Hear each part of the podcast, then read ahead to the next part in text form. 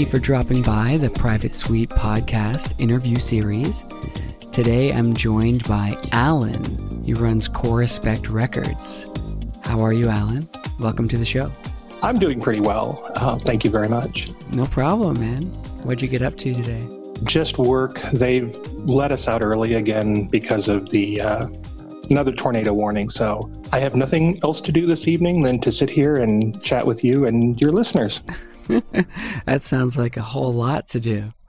But that's crazy about the tornadoes, man. Oh yeah, it's it's it's nuts. You were telling me a little a story about your street and how it got hit a little bit. Oh yeah, that was that was back when I lived in uh, Hermitage, Tennessee, which is a suburb of Nashville, and uh, we had a tornado come through, and thankfully we had a, a basement, and down in the basement there was one small enclosed area, so we both huddled in there and waited for the the sound of the freight train to dissipate. Holy shit! And uh, when we went outside, uh, you know, we had to look around the property to make sure everything was okay, and everything was perfectly fine. Nothing had been nothing had been touched. Everything was in place. And then we happened to look across the street, and the apartment complex, which had up until about five minutes previous uh, been our neighbor, was gone. the The entire uh, apartment complex was completely obliterated. Jesus. And yeah, it was it was really it was really kind of a dystopian moment when you just kind of sit there and you just look at the just the amount of damage that can be inflicted in such a short period of time and with such force as a tornado it's yeah it's it's pretty crazy i also lived in moore tennessee um, when the moore tornado came through uh, earlier this decade i think it was 2013 but uh, in that case that was even a scarier closer call because it was only a mile we were only a mile away from the tornado's path, but it was it was huge. It was enormous. It was an EF5, and it was um, you know it, it was really amazing that we that we didn't get wiped out. Yeah, well, Jesus Christ, man. I don't know what that's like. like living in Toronto, there's there's no weather. Oh, it's like catastrophes of any kind. It's I don't know, man. Yeah, that's why they call it Tornado Alley. But uh, yeah, so the weather the weather in May to early June is is kind of interesting, shall we say? Yeah, every year. Yeah, but no, I'm I'm doing good tonight. I'm you know I'm I'm not worried too much, um, and I'm just chilling. Me too. It's great to be talking to you. It's nice to be talking to you as well. I'm very excited, man. I love Corespect Records. So, just a little intro on that. Um, it's a future funk label, or at least for the most part. There might be a one record on there that's uh, a little different. And you also you, you have another label in the works um, that you've done a, a bit of work uh, publicly on, and that's. Uh, yeah, I um, as I, as I got Corespect started initially, I wasn't. Uh, I mean, the first album was an experiment. The first album was me going to uh, a few future funk artists and going, "Hey, I've got this crazy idea. I'd like to press a record for you. Let me know if you're interested." And so the you know the first response I got back was from uh, Ev.exi, mm. and he said, "This sounds crazy. Let's do it." And so I said, "Cool." Um, so at the time, my goal was to get was to get a record pressed. So I really wasn't quite sure where the direction was going to go. But as as things moved along, Corespect kind of established itself as a mostly like future funk slash new disco label. Um, but there's a lot of electronic projects that I'd like to get either on tape or vinyl if the if the market's there for it of stuff that doesn't quite fit into that mold because Corespect people are kind of at the point now where if a new Corespect release comes out, they kind of have an idea of what they're going to get. Mm-hmm. Whereas uh, with a label like Avant, I, I want to go kind of all over the place. The real, really, the only um, condition I have on anything released on it is it has to be at least fifty percent electronic. Okay. But apart from that, it's it's a wide. I mean, it's a wide open field. It's basically just anything that that catches my ear and makes me say, "Hey, I'd like to. I'd like to get that into people's hands." Mm-hmm, for sure. Now that's awesome that you got you worked with Ev.exi. on the first release because he's such a, an amazing artist, you know? Like, what other kind of submissions did you get? Like, it was it that ca- type of caliber for the most part, or was it a gradation? Um, actually, at the beginning, the only thing I had was uh, was his album. When he said yes, let's go. I had contacted a few other artists, and I didn't hear back from any of them. Uh, you know, of course, I can understand that. You know, someone that is coming out of the blue and saying, "Hey, I've got cra- this crazy idea. Can I make you a record?"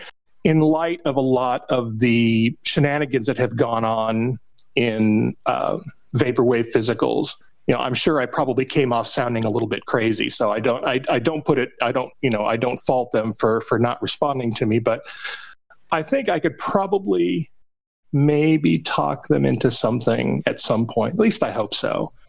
uh, one artist in particular that I would really like to put something out on would be, and I'm, I, I know I'm gonna, I know I'm gonna strangle the the name because I'm not quite sure how to pronounce it, but Sundara Ali. Mm. Uh, be, mainly because, and this will, I'm sure, will come up later in the interview. It was really one of the first songs that kind of just grabbed me by the lapels and said, "Hey, you need to listen to this." Uh, so I think I'd, I'd like to, I'd like to at some point maybe at least put out a single. Mm-hmm. So that would be fun. Maybe on a lathe. Um, but yeah, that that that's very possible as well. I've I've been looking into that. I'm trying to find one with. I'm trying to find the best sound quality I can on them because For sure. one of the things I one of the things I told myself was I'm not going to cut I'm not going to cut corners and if I find myself having to cut corners I'm not going to do it. So I want to find one that meets my standards before I, I, start doing those. But yeah, there's there's there's some some other uh, lathe cuts I want to do as well. Uh, I've got a lot of ideas. The only problem is I don't have enough money, so I just have to take it as it goes. Yeah, one thing at a time, right? But yeah, that that that exactly. would be fun to get a single.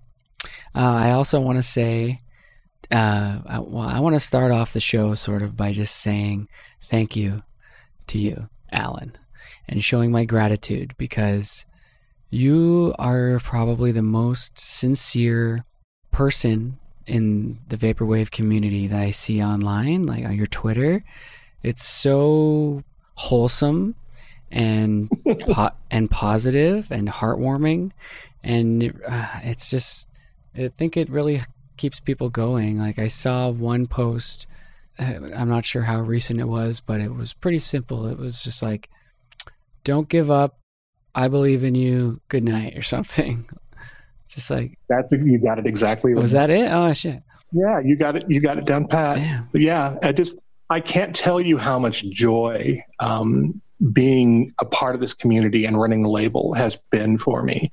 Um, Future Funk came into my life at a time when I was really at the bottom. Uh, I had a lot of things that were weighing me down, and and I was really having difficulty getting from one day to the next. And um, I actually came across Future Funk for the first time in Second Life. Oh, nice! um, there, I used to play Second yeah, Life. There are actually a lot of really good DJs. Yeah. Oh, oh, did you? Excellent. Um, but uh, I happened to just teleport to a random club, and I came in, and as I, you know, I sat my avatar down and turned on the audio stream and it was almost like somebody had come up behind me, was rubbing my shoulders, and say, "Hey, everything is going to be all right. Put your worries for aside, put your worries aside for a while, and let this music teleport you back to your teenage years, which it is for me because I'm I'm probably one of the oldest people in the scene. I'm 52 years old. Um, I've been involved with music as as long as I can remember. I can't remember a, a, point in my life that hasn't been, you know, saturated with with music of, of some sort. Mm-hmm. Crazy. But I really, I really appreciate that because I, am everything that I do present, and um, I mean, it's hundred percent genuine. I, I, I am just absolutely amazed at the talent and and the cohesion in the community. It has its problems from time to time, but it seems to sort them out. And there's just so much positivity in the artists and in their music. And I, am just, I'm absolutely thrilled to be a part of this. I, I kind of came into this, one of my ideas was if this is successful, I want to approach the label from the standpoint of an archivist, you know, somebody who mm.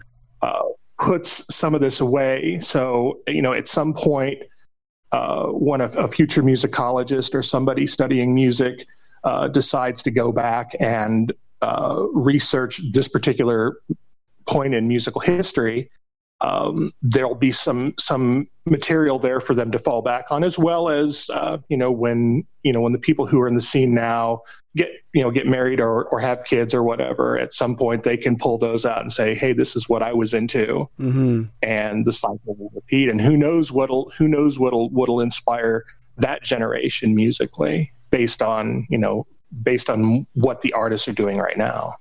Yeah, I care a lot about uh, preserving media in general, like digital media.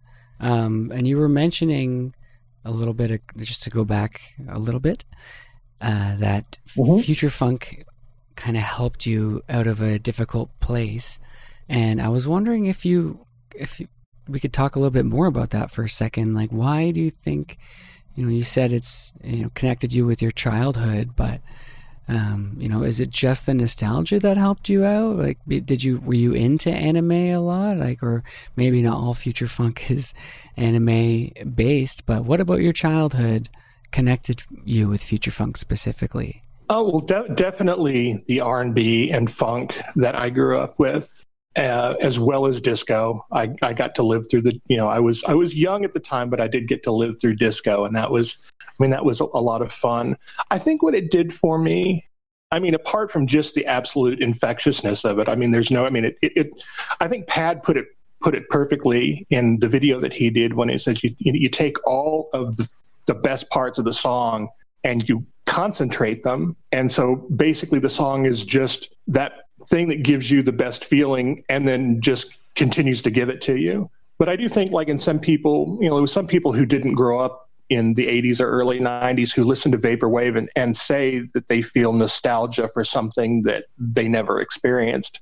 For me, I, I did experience it, so it does allow me to. It has it's unlocked a lot of memories I had completely forgotten. Nice. And yeah, and it's so it's it's it's it's like medicine to me. Mm-hmm. So you know, I'm I'm I'm happy to to help you know share and spread the love because as you were saying with you know digital platforms at some point most of them go away. And you know and bandcamp doesn't really give you the option to do any type of bulk download. So there's you know i, I doubt that there's many bandcamp uh, people with a large library who have actually physically downloaded everything in their library. So if something were to happen to bandcamp there goes that. But you know a, a cassette will last a bit longer an lp will last a, a lot longer. And so that music can continue to bring joy to others even after the digital platforms have come and gone. that's that's a really nice way to put it. Um, so yeah, just once again, thanks for being such a positive vibe in the community. It's nice. To, well, it's nice to much. be around. Um, and you mentioned a little bit there about cassettes lasting a little while. How long would you say a cassette kind of lasts? Is it like fifty years, maybe? Or well, actually, I think um, I think with the amount of care that collectors in this scene are giving to their collections, I, I honestly think that they could probably, they would probably be perfectly playable in 60 years or more if the equipment is still, you know, available and or serviceable. Mm-hmm. Um, yeah, I, I, I, think that, um, you know, I do think that some, some music fans in the future are going to be pleasantly surprised by what they find. Yeah, some relics. yeah, well, I, I always thought it was the kind of the half life of the the the metal sort of like the yeah i'd have to check the sound quality might degrade a bit but again if you keep them in a, a cool dry place and most importantly you rewind them or fast forward them to the end when you're done yeah you should i mean they they will definitely they'll they'll definitely last your lifetime yeah. for sure. And why should people rewind or, you know, bring their tapes to the to the end or the beginning? Because the uh, the oxide, if left exposed, uh, can tend to warp the tape at a point. Um, the uh, most tapes that you find will actually have a colored leader at the beginning, and that's there to uh, that's there to protect the tape. But yeah, I mean, if it's just a if it's just a day or so, but if you're putting your tapes away, if you're putting them in safekeeping, definitely make sure to rewind them all. You know, be kind. Rewind applies to cassettes as well as VHS. Not everybody knows that kind of stuff, so apparently you know a lot about analog media. And I've had a lot of cassettes that I've left uh, half rewound uh, and regretted it later. Oh no! Uh, like, yeah, I've I found some live recordings that I recorded about 20 years ago, and um, there are some spots in them that are that are bad now because of that. Damn. I mean, really. I mean, I'd have to do I'd have to do some some real surgery to them to to reduce the the um, mm-hmm. the, the problems that the tape had as a result of being you know having a, having a section of it exposed for 20 years. Right, right. I didn't know that myself. Um, although it just makes sense to sort of to do it so you can play it at the beginning next time you want to put it in. Oh yeah, definitely. But uh, yeah. So and you said live recordings. So you are a musician as well. Um, I I think I would probably put my myself. I would describe myself probably similarly, and this is going to sound really pretentious, but he put it best. You know, when when Brian Eno says he's not a musician, I I, I have released um, I've released several albums quite some time ago. It's been a bit since I've um, written or recorded anything new. Hopefully that'll change. But uh, I used to also have a public access uh, cable TV show in Nashville oh, that uh, that uh, basically I went to the all ages punk shows every weekend and set up my camera and filmed, and then I would uh, go back and edit them together into weekly shows. That's really cool, man. Damn. Do you still have any of that footage? I actually, actually, I do. I have, I have, I think I still have the first four episodes, and I've got them on a VH, VHS tape. I've at some point I'm gonna I'm gonna digitize them and put them online. But yeah, they were the the equipment that I had to work with was not that good. So the editing is is I mean it looks it looks public access, but some of the performances were great. Well, One of the wicked. artists that I actually you know, one of the one of the artists I actually got to um, videotape and broadcast was Wesley Willis. I'm not sure if you're familiar I, with him. No, I'm not actually. He was a yeah, he was a musician who he was actually um, he was a he was a, a homeless guy with uh, schizophrenia mm. who found a way to deal with his demons by writing and performing music uh, the only thing being that he tends to shout the words uh, into the microphone, and the background music is generally one of two uh, consumer grade keyboard preset type things. Okay. I would really recommend if, if you're not familiar with Wesley Willis, um, I but you are a fan of outsider music, I would I would really recommend uh, checking him out. I know that some of his albums are on um, Spotify, and I know that there's a lot of his material on YouTube as well. But he was a he was a, a he was a really big-hearted guy that just had so many inner demons that he had to to deal with, and he had a very I mean his his very basic form of performance. Uh, I mean, yes, some would come thinking that you know coming for the you know the quote unquote freak show but he had a lot of very devoted very loving fans in fact zico yoshi um, who you might know on on Twitter. I mean, who can't know him? He's he's probably one of the he's probably one of the bubbliest people I know uh, in the scene. Um, but uh, he's a big fan, and so I um, I sent him some audio from that particular show. In fact, I'll I'll send that to you as well afterwards, so you get a chance to to, to find out what his shows were really like. But um, and I don't know how I got on this subject, but um, but yeah, I like strange music. yeah, no, that's wicked, man. So, uh, what made you want to start Corespect initially? Um, well, that actually goes back to the early 90s. Um, I was still working in music retail at the time, and I was the 12 inch buyer for the store. So every week I was on the phone with New York and Miami, uh, New York, uh, LA, and Miami, and you know picking up and sampling the new releases that had come in that week, and then ordering up for uh, for the store. Mm. Uh, we were really in competition at the time with Tower Records for you know availability of, of fresh 12 inch stuff. But it, it, at that time, I was seeing all these independent artists that were putting out their own material, and I thought, you know, I'd really really like to do that. And right about the time when I was starting to get financially capable of doing it in like the, you know, 93, 94, that's when, you know, vinyl and cassette started to decline in sales um, because of the CD. And so I kind of thought at that point, well, that opportunity is gone. But with the resurgence of vinyl, um, I I hadn't really thought about it until I had discovered Future Funk to say, you know, hey, that that dream you have may still be alive. and so um, I still I had some money left over from some low level Bitcoin investing I had done. Um, I didn't lose any money, and I managed to pay off two credit cards with it. But with the money I had left over, um, I started Corespect, and that paid for the pressing of Remember. Uh, this time last year, actually, it's been it's been right about one year. Nice, man. Oh, well, yeah, that's crazy. You've come a long way in one year. Yeah, I mean, I had no idea. And in fact, um, I had no intentions at the beginning to to do cassettes, and I had planned to be strictly a uh, one vinyl at a time. You know, release one, sell it, release it, and sell it. Um, and when and then did you? I started to get addicted to cassettes again. Yeah, did you release the Remember tape by EV.EXI at the same time as the as the vinyl? Or was that a bit um, after? Oh, let me think.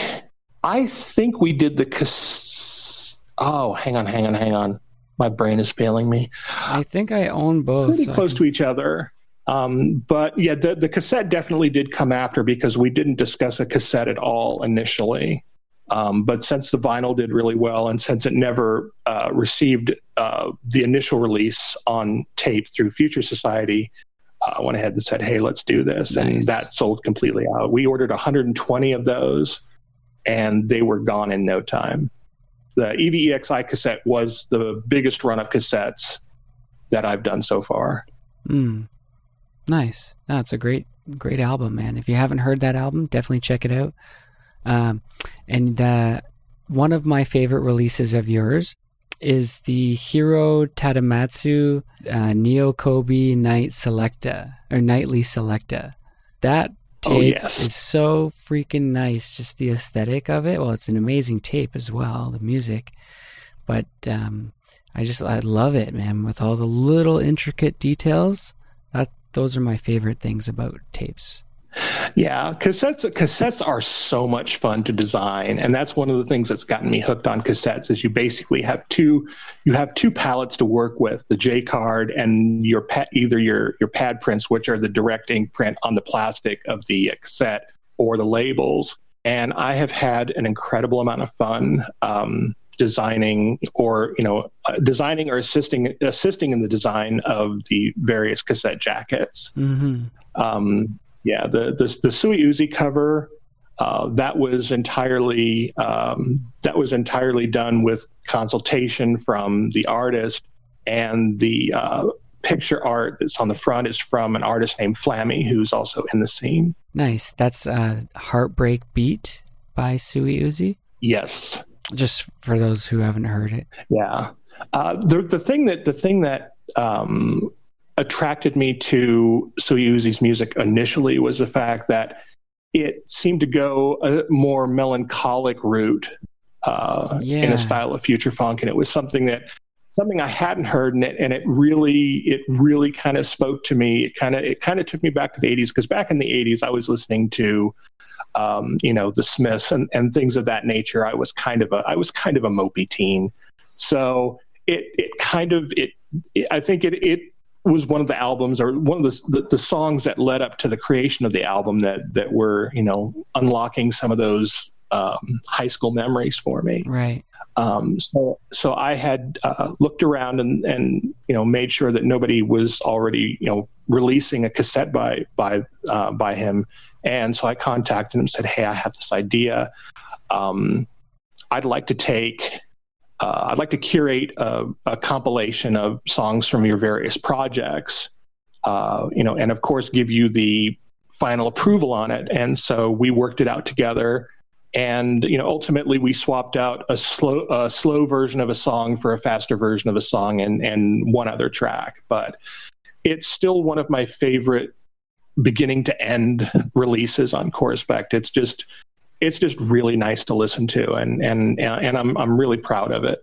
It's a great release. It was very popular. It got a a, a reissue, right? Yeah, it uh, it got pressed two times. The first uh, six hours that it went on sale, it sold out, and that just, I was not expecting that. I was expecting that it would sell well, but I didn't know how much interest there was in in a physical release uh, from Sui Uzi. So uh, I was on the phone with uh, the Canadian duplication plant the next day, going, "Hey, I need some more of these," and uh, it allowed me to do something that I kind of wanted to do was to create collectibles, but not create unobtainables, if that makes sense. Yeah. So I'm I'm totally I'm totally game to repress any uh, you know to re-release anything if the if the interest is there, but uh, the subsequent release will be slightly different. For instance, on the first release of Sui Uzi, it was red print on a black cassette, and on the second pressing, it's black print on a red cassette. Cool.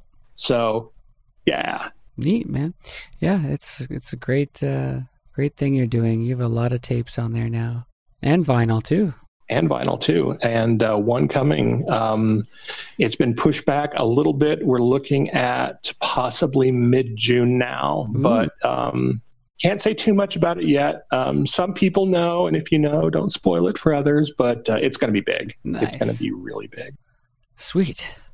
and you put out Fibers eight ten, right? That's correct. Yes. Um, How did you connect with him? uh, I actually connected with him through uh, through Ev, and so um, as we were working the album together, um, I started to get to know some people in the scene. And one of the first people I met was Alex, and uh, in talking with him, I discovered what an accomplished producer he is. Yeah. And so I asked him, I, I asked him if he would be willing to uh, master the release for vinyl. And so he did an incredible amount of research um, into vinyl mastering, and I don't think he did badly. That first album just just knocked my socks off when I got the test pressings. I, I couldn't, I didn't didn't think I, I didn't think it could possibly sound that good, and and it exceeded my expectations. It's freaking good.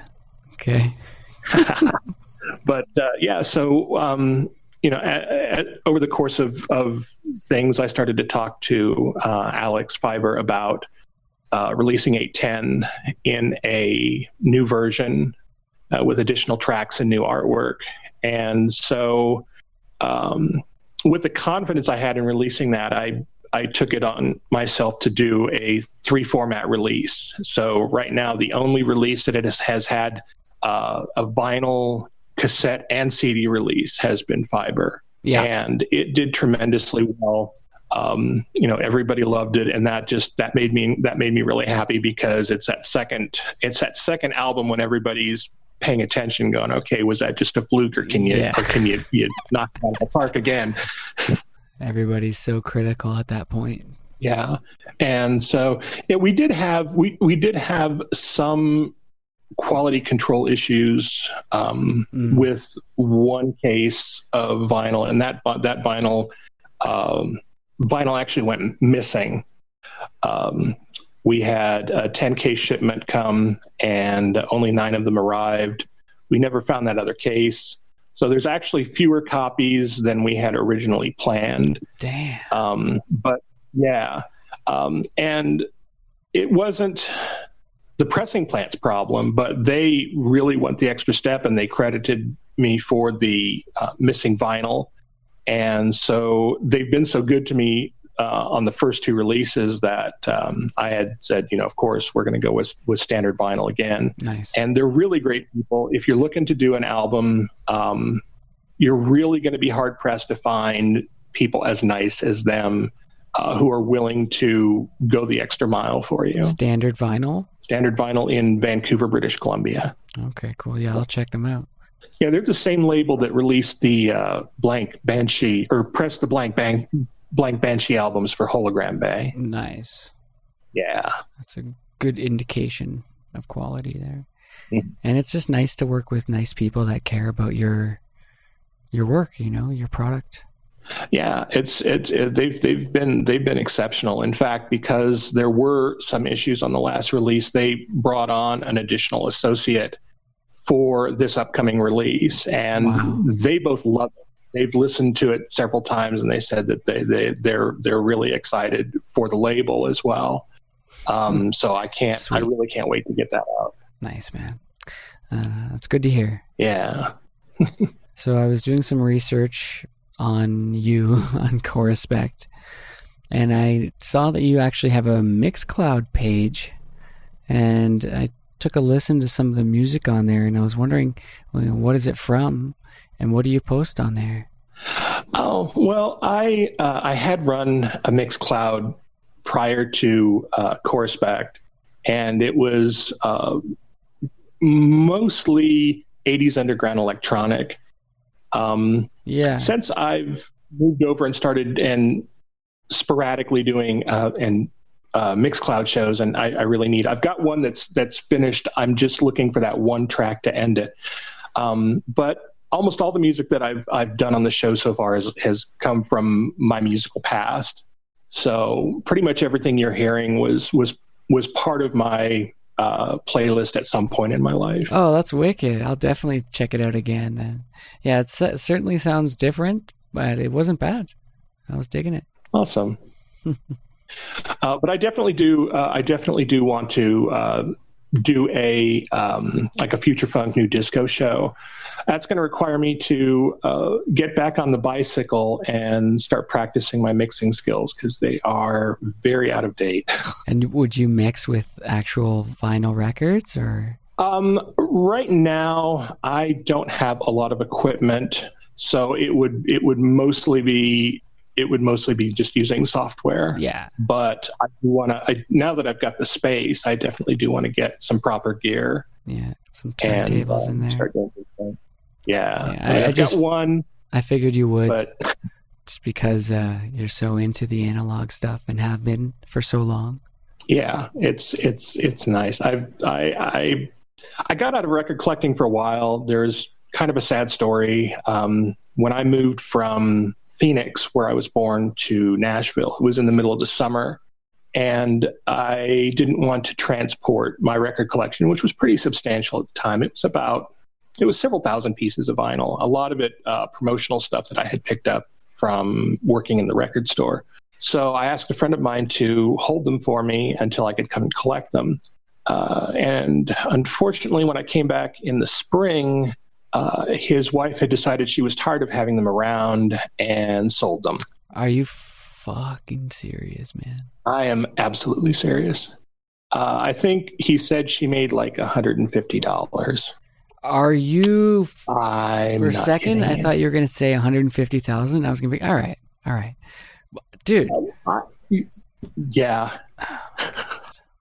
so it's it's only been in the past few years that I've started building up a vinyl collection again, and I, I don't in, intend on having anything as big as I used to have. I'm, I'm a lot more selective now, and uh, I'd say eight of the last 10 releases that I've picked up have all been, you know, future funk or vaporwave. And that's not counting the stuff that I get for two bucks at the Salvation Army. yeah. Crazy, man. I can't believe that happened. Yeah, it took me a long. I'm, I'm, you can never really get over something like that, yeah. but I've, I've done my best to make my peace with it. It just breaks my heart every so often when I hear a song and then remember that I had that on, you know, some some hard to get edition. You know, it just breaks my heart. But yeah, man, exactly. It, yeah, at some point, you just got to let it go. You must have had so many. I don't want to dwell on it. Okay, sorry. oh, Not a problem. Yeah. so, where did the name Corespect come from? Ah, you are the first person to ask me that. What? Um, yes. Um, and believe it or not, it's about as internet as you can get. I had decided I wanted a name. I initially was out looking for a name that just sounded kind of ironically bland and corporate. And so I started using one of the um, name generators that are out on the internet that'll, you know, throw part, parts of words together and create new ones for, for your company. And I actually stumbled across one, which was Corespect. And I said it a few times and I said, I like that. Do you know what, and then do you know what the words later, are? I realized that uh, you know it was actually a combination of the two words core and aspect and the core aspect of core aspect is the music so it fit. And so i had my name. Done. Done done and done. Yeah. Cool. It's quick and easy that story. Yeah. And it's yeah it's it's it's really i've really come to i've really come to like the name. I don't think that i could have come across anything else that th- that has endeared itself to me the way that the way the Corespect name has, and it, it, it rolls off the tongue pretty nice. It does. It's a very interesting word. It's like a, it's very sharp and shiny sounding to me. Where did the mountain come from in the logo? Um, the uh, the lettering that, that's used in the logo was actually created by Fiber. I, I had a much worse looking logo at the time. And he said, Hey, do you want me to give you a hand with that? And I said, Sure, let me see what you can come up with. And when I got it back, I, I said, This is perfect. And one of the things that it reminded me of was the old Capitol label. Of course, the old Capitol label, if you go back and look at some of the old records that have like the black center with the colored uh, spectrum around the end, the logo actually looks like uh, the dome of the Capitol building. And I didn't want mm. to do that. Originally, I thought about using like a, maybe a silhouette of uh, Helios, but then I thought that was too pretentious. And then I thought about the Paramount logo. I thought, yeah, I like that mountain. I'm going to steal that. And so I added it and added the stars, and that's oh, where the. Damn, yeah, I see it. I see it now. well, I'll never tell. Oh man. So yeah, Fiber, he is that's he did the lettering for you. What a guy. He is the bomb, man. Shout out to him. Check out his stuff. If you haven't, I did a podcast with him and EVXE. That's what I call him. I don't know. I ask him how to say it in the podcast and I still don't even know. But yeah, that's the essential A E S S Essential Future Funk Show. Great podcast. Check it out. And uh, yeah, quick quick plug there. Sorry um, so, what's the process that you kind of go through when um, choosing who to release on your record label now that you're kind of um, established? Um, I think at this point, I'm starting to favor a bit more material that doesn't sample quite as much um, mostly because you know the label is now starting to get a little bit of visibility. I, I still don't foresee any problems. you know, it's it's a, it's a micro label. I mean, it's I, I, don't I don't harbor any delusions that it's anything major. It's a it's a home based business. Mm-hmm. And so, you know, I, I, you know, I, I don't, I don't foresee a problem in, in, you know, any of the releases, but I, I do think I would like to move a little bit more toward more original material. Uh, that's not to say that I'm I'm, I'm not going to continue to relate. You know, I'm not going to release sample based future funk. Of course, you know that's that's that's a that's a staple. Um, but uh, I mean, a lot of times it just comes down to um, sitting down, um, possibly with something you know a, a nice evening beverage and giving a release a listen to from beginning to end and it's really it's really hard for me to say no to somebody that I know is trying really hard. But I like to try to encourage, you know, if I if I say, you know, I don't quite think that this is ready yet, um, you know, um, maybe you could work with it a bit more. Maybe you could collaborate with somebody on something. But you know, I, I, I haven't I haven't had to do that too much. But it's one of the things I don't want to I don't want to discourage I don't want to discourage an upcoming um, future funk artist. Um, but I do think that there, uh, you know, there's there there is a there is a bit of time between you know coming up with an, a, a concept and, and and you know working it through to completion, and you can tell when you hear an album, you know, a, a lot of times how um, you know how much effort was put into creating a a cohesive package, if that makes sense. For sure, I think about that all the time. Yeah, but uh, but yeah, there's there's been there's been there's been a lot of really good stuff that's come through. One problem that I have had, and I'm I'm glad I just remembered this. It's um, you know because of my age, um, I, I, I have to take a step. Uh, whereas if an artist is under the age of 18, uh, I do need to reach out to a parent or a guardian and make sure that they're aware of me, uh, exchange my contact information. It's just it's just an a, a, a, an extra level of security for the artist as well as the parent and for the label.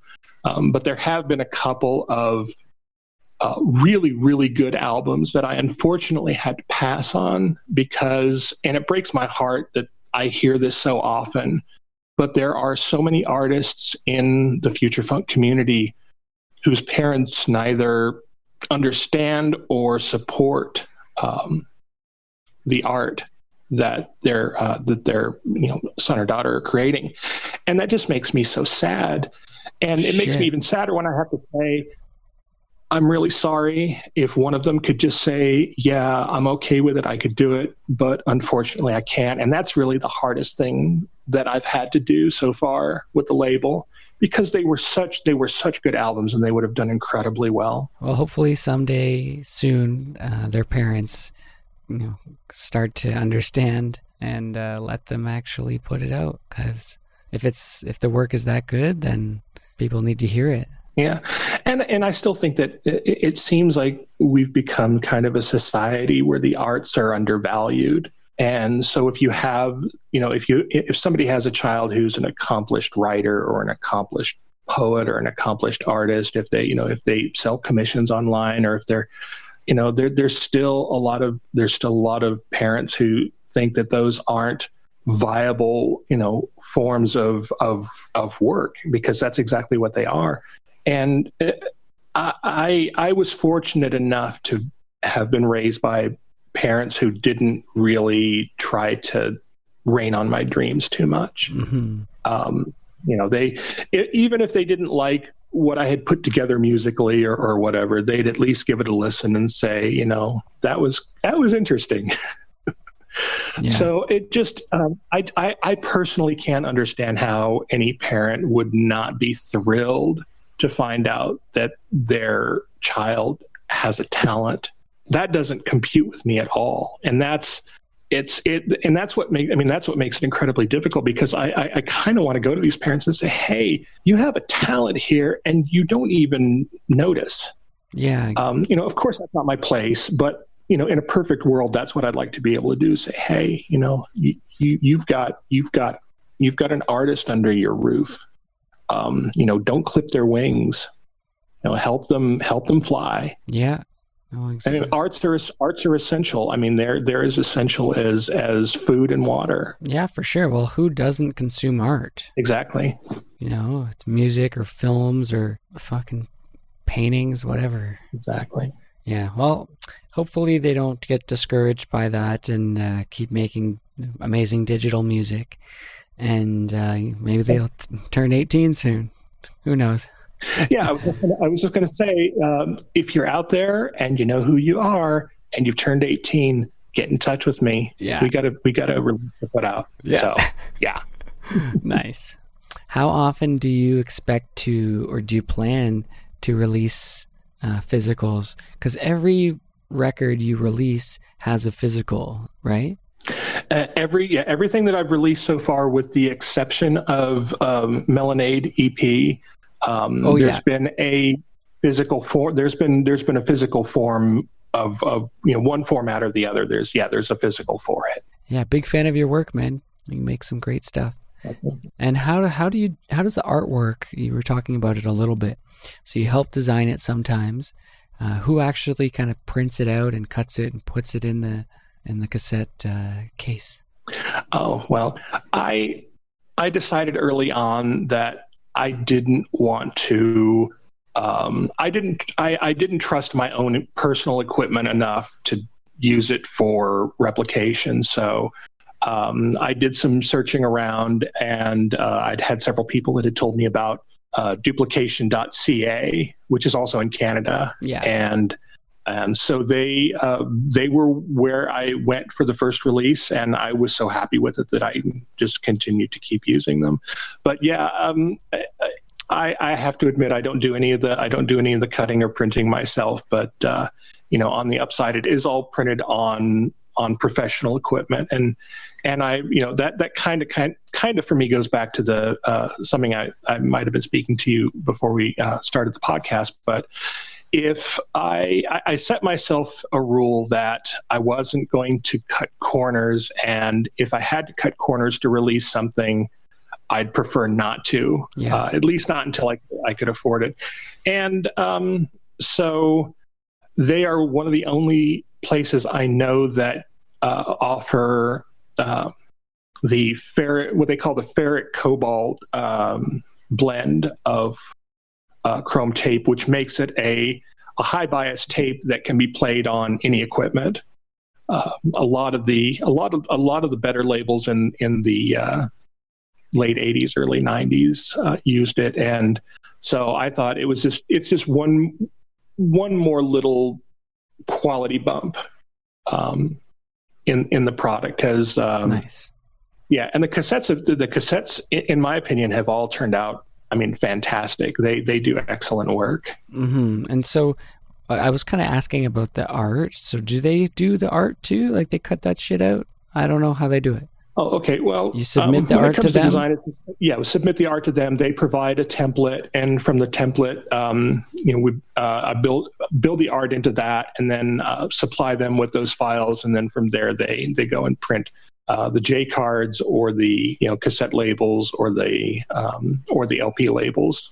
Um, but yeah, it's all it's all um, Photoshop work done in house. Um, on some releases, the artist chooses to uh, take the reins of the of the the layout and design. And um, 810 Deluxe is a is a perfect example of that. 100 percent of the artwork, inside and out, is all done by uh, is all done by Fiber. Nice. On the other hand, I do come across artists that will provide me with a phenomenal release uh, and, and they'll say i'm not real good at graphics or i don't know what i want mm-hmm. and so in that case i'll sit down in an evening and i'll work out a couple of uh, a couple of variant mock-ups and supply those and say you know what do you think of these and um, i've even had a couple of artists for instance uh, silverella which is a fantastic album and y'all should get it. But um, yeah, he had, great, yeah, he had record. really no idea of how he wanted the artwork to look.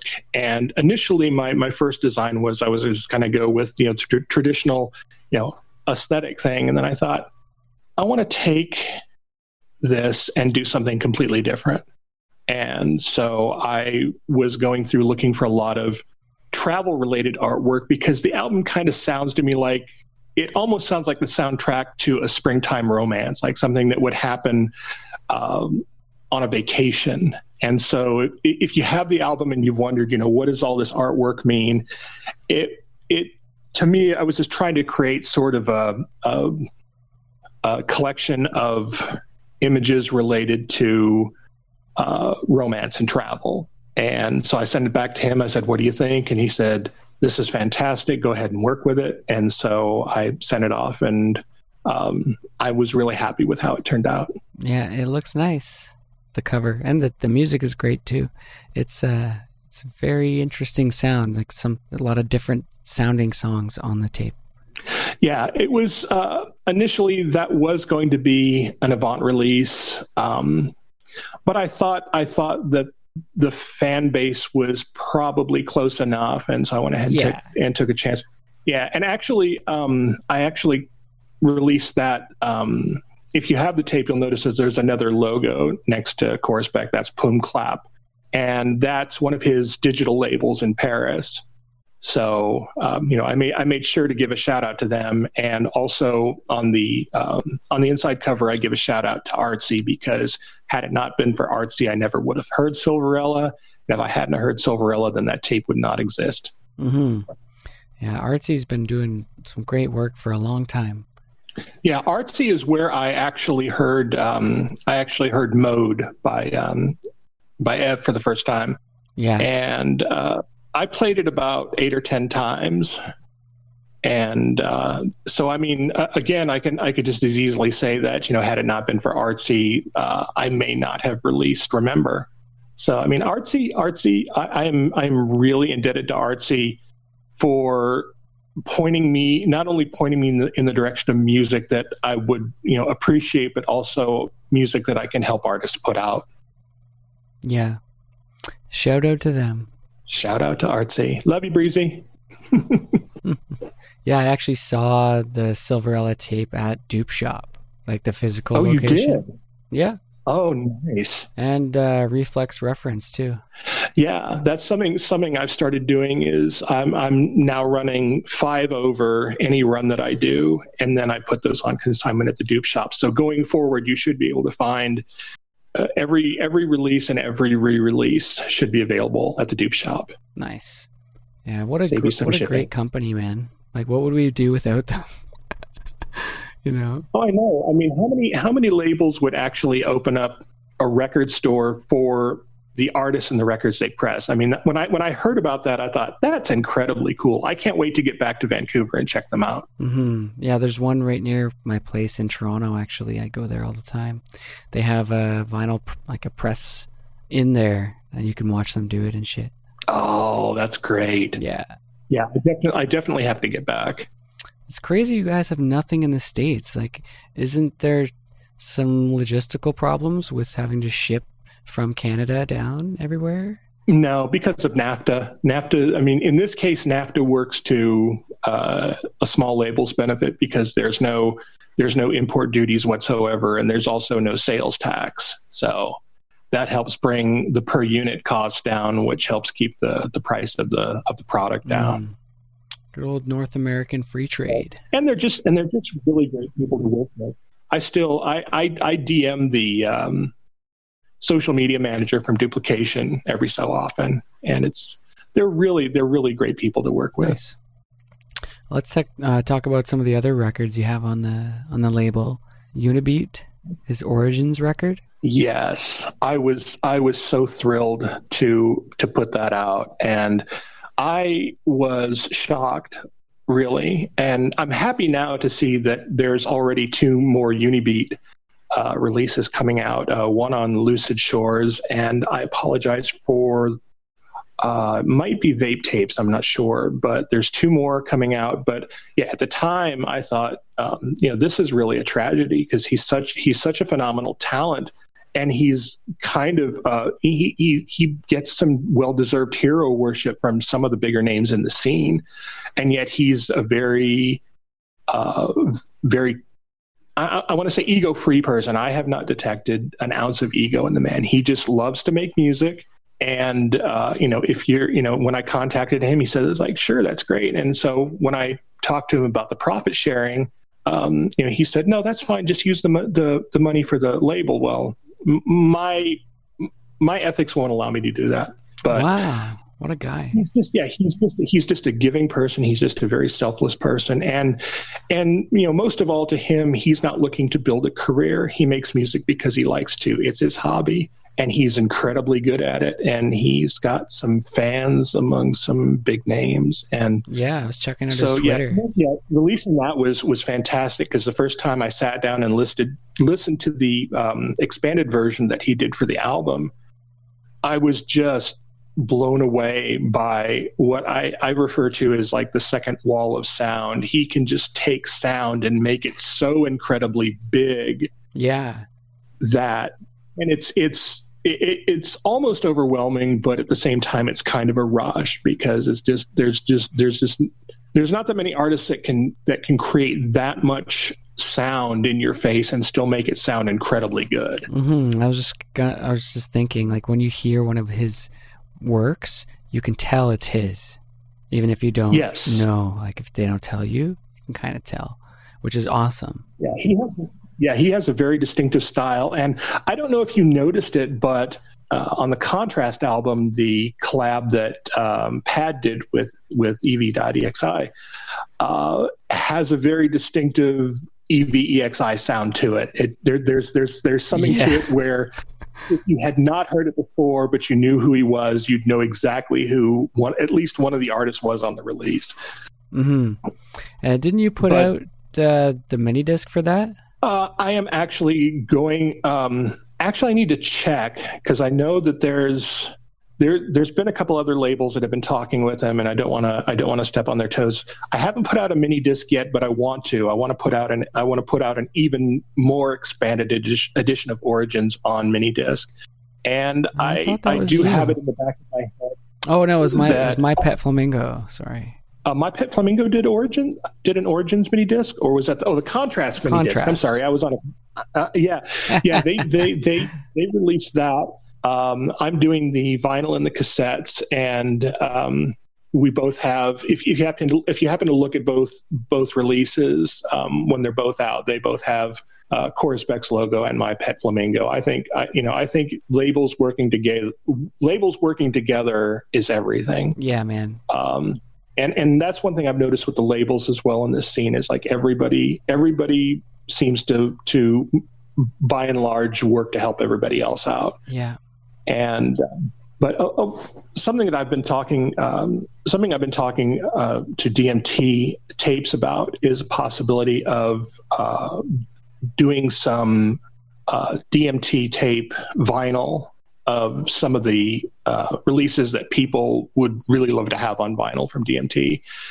And I want to do it, I want to release it as a DMT product, but distributed by Corespect because, you know, uh, I started the label because there were a lot of artists that didn't have the ability to put releases out on their own. At the same time, there's a lot of labels that don't have the ability to put out physicals on, uh, you know, for themselves as well. Yeah. And DMT has, I mean, they are just a is just a library of phenomenal music, and I'd love to help uh, bring some of those releases out um, on the DMT label, and oh, I don't know, just bring some more out art out on on vinyl and cassette. Sick, yeah. There's there's a crap ton of releases on there, man. Every once in a while, I hear one. I'm like, God, this is freaking amazing, and I'll tweet about it. Yeah. Um, but I, I have sent uh, sent some notices out on Reddit. I haven't had uh, I haven't had time to go back and actually tally up what I've what I've got so far, but I'm going to do that later this week. But yeah, I think uh, I think that the, the the spirit of cooperation in this community, from the artists to the labels to the fans themselves, uh, you know, I mean, just yesterday, I believe it was, uh, Fiber lost uh, a hard drive with a good deal of his uh, source material on it, on, on his, pro- his project material, as well as his headphones. And so he put up a GoFundMe just to pay for replacing them. And I think it was like 14 hours later, he had all the money he needed. Oh, damn. Yeah. Nice. Yeah. That's I mean, crazy, it's a, it's man. A, he lost a hard drive. Fuck, I hate that. Yeah, and and I mean, uh, it was one of his it was one of his primary work hard drives. You should so, do a GoFundMe I mean, a for the recovery service to get the data back. well, no, actually, actually, it was uh, he he uh, he they were he he's saying that they were stolen. So oh fuck. Um, yeah, they can't. So, so fuck. Nah, that sucks. No, that was no, that was that was exactly my response at first to say, okay, we're going to raise some money and do some forensic recovery, but unfortunately, it's hard to do on a hard drive that you don't have. Damn it, that sucks, man. Gotta back your shit up, kids. Yeah. Back your yes. shit up. Yes. Everything up, especially your especially your projects.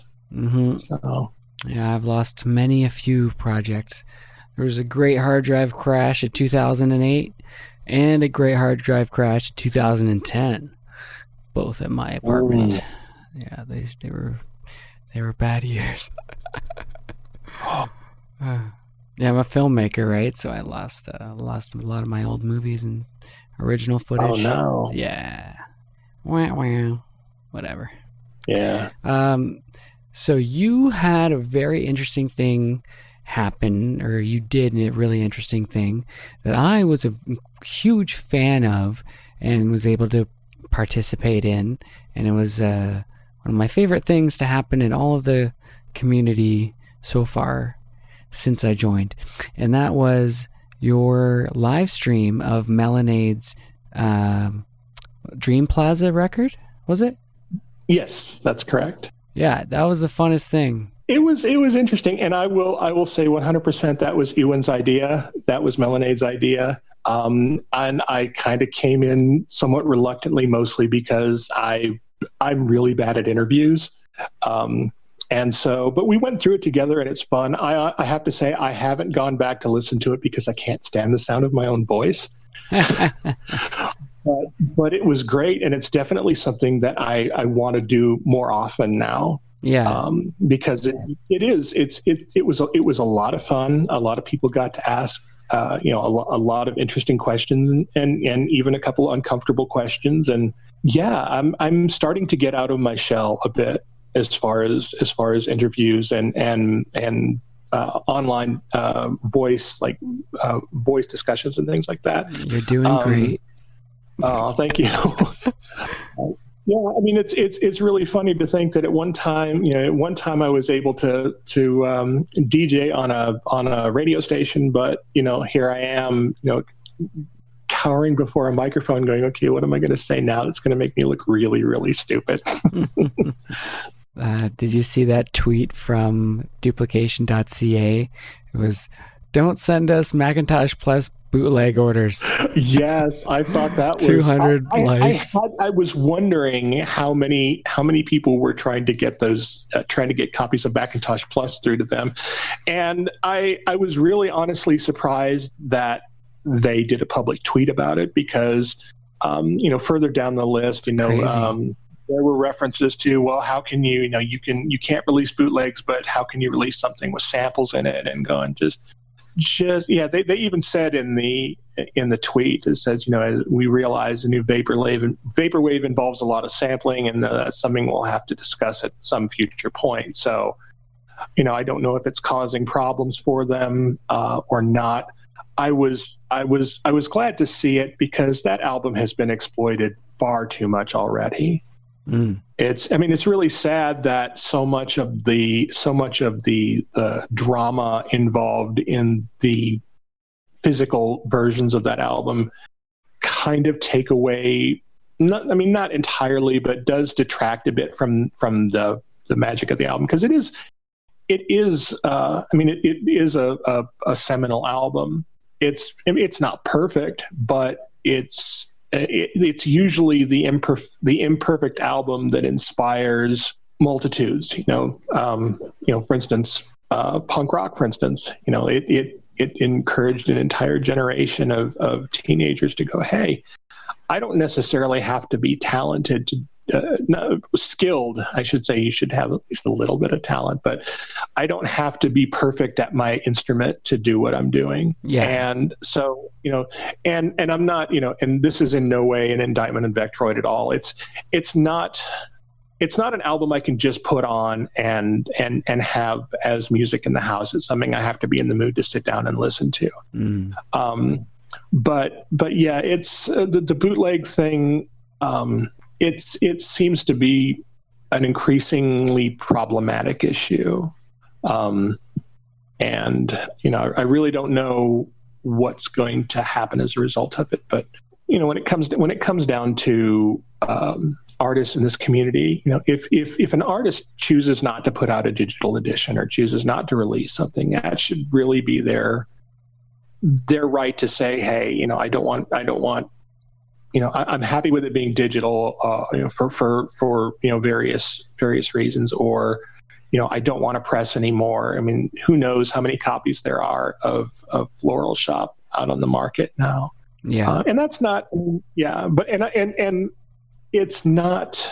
I mean, whether or not it was an official release, um, uh, you know, I, I understand that, that there was a contract at some point, but the profiting and the and the bootlegging of the album is kind of you know has has has kind of dinged it up a little bit I think in in, in some in for some people. Yeah. Um, I'm, going on and on about this but yeah no. I, it was it was really it was really surprising um, to to see that tweet from duplication.ca and I was kind of ha- I was kind of happy to see it. Yeah it's funny man. It made me chuckle. Uh, speaking of Twitter you keep the Twitter pretty active, which is great. Like I was saying before, definitely follow this man, Corespect he's it's a great it's a great Twitter feed, man. Um, you're retweeting the most a lot of really interesting things that that people are doing, and it's it's hard to follow everybody. So you know, and and you post some great thoughts yourself. You know, it's a, it's a great little feed. Um, and I was wondering, what would you say about the sort of like reception that you've had um, since you started the Twitter account and the growth of it and interacting with all these different people, a lot of really young people. Um, you know, when did you start using Twitter and how did you, you know, figure out how to fit in with the mold as, you know, as you kind of say? Um, I, I've been use I've been using it kind of off and on since uh, wow back when it was a, a text based service.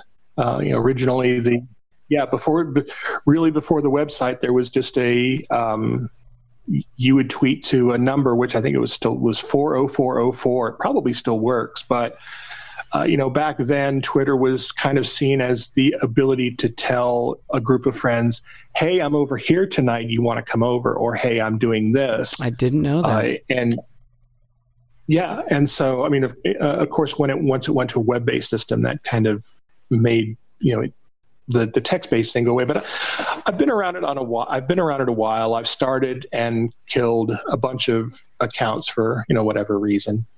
Um, but yeah, I've been on it pretty much since the beginning. It's it's it's it's hard to it's hard to quit. I don't think that you know you, you close an account and maybe a week later you've got another one because Twitter is really the killer app of Twitter are the users.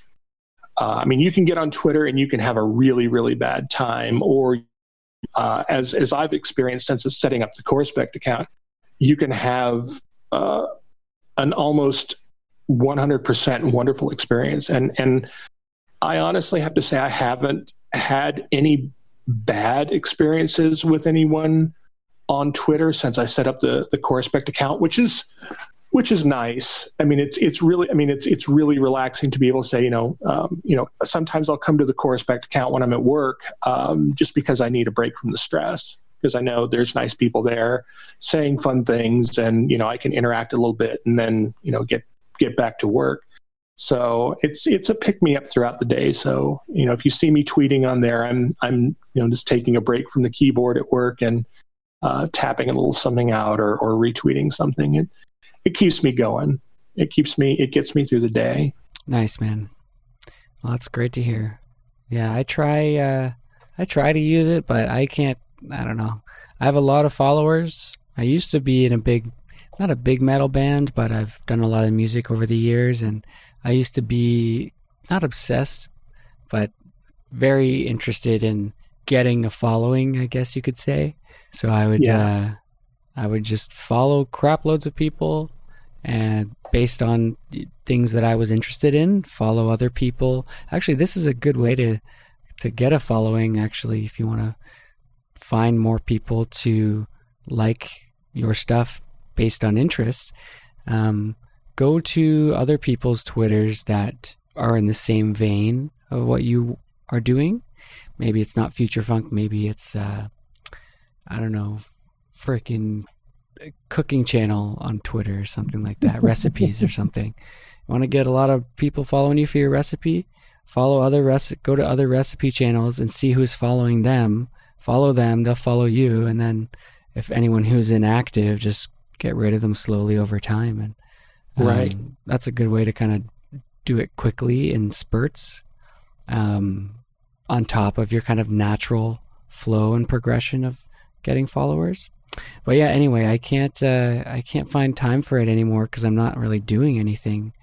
Like I, all I'm I'm doing podcasts, which is really cool. I, like, I love these podcasts, but uh, you know, like having a record label um, and actually things to create. Um, I don't do any of those. Maybe I'll make some music someday. So, but not yet. So That's it's really right, nice yeah. to to have you guys, you know, entertaining me all the time. I feel like I need to contribute, but yeah, it's um, Twitter is a small is a small pick me up through through the day. Yeah, the the account that I had previously, um, it the the I had way too many people on the account, and it became way too political.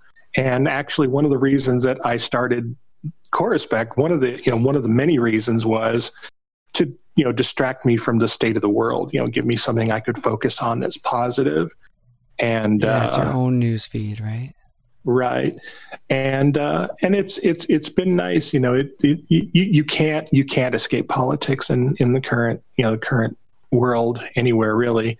Um, but it's it's nice to it's nice to have a, a mostly music focused feed where you know if i can't necessarily figure out what i want to hear i can i can scroll through through my timeline you know a few times and find a link to something and just take a chance on it. Um, yeah i mean uh, Twitter Twitter can tw- Twitter can be useful if you can keep control over it because I'm always wanting to find out what things are going on, you know, as far as music goes. So I'll find myself taking my phone out a bit more than I probably should when I'm at work.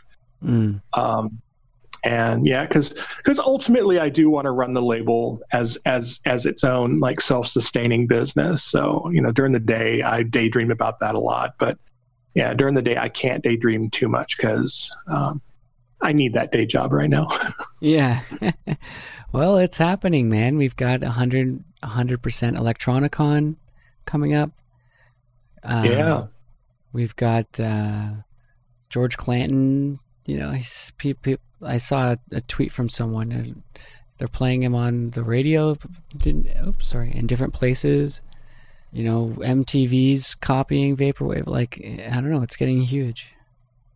Yeah, I've I've talked to I've talked to one local radio station about adding him, and I I haven't heard him yet, and I haven't seen him on I haven't seen him on the rotation yet. But I think it's I think it's just a matter of time. I think I think George Clanton is going to be a breakout artist. I really I really do think that he's going to be he's going to be a name that's that's on a lot of lips, a lot of main. I, I, I, do think he has definite mainstream potential. I think he could manage. He, I think if anyone can break vaporwave into the mainstream, it'll be George. Yeah, George and uh, Yung Bae. He's playing with Zed Young right? Bay. And and Skylar, of course, but. Um, yeah, I, I, really feel bad that I'm not going to be able to make it to Electronicon. Unfortunately, it's kind of logistically impossible for me this year uh, because I will be going to the UK um, on the 10th of August, and I'll be getting back just like a few days before Electronicon. So I know I'm already going to be jet lagged. And I, you know, well, plus the fact somebody, somebody very sweet did offer to sell me a ticket at the price they paid for it, and I had to sit and go, you know, can I can I come back from uh, an overseas flight, get myself back in, you know, get myself back in the swing of things, and then hop off to New York City um, the following weekend? And I just I just decided I, I, I couldn't do it. Mm-hmm. I, I, really feel bad because uh, you know I, I did miss the one in Toronto, and I'm going to miss the one in the UK. Um, I'll be there after a couple weeks after it happens, but it'll just be a matter of time. I, I think this is just. I mean, these are just the the the first the first stars in a constellation of of live shows that I think we have ahead of us.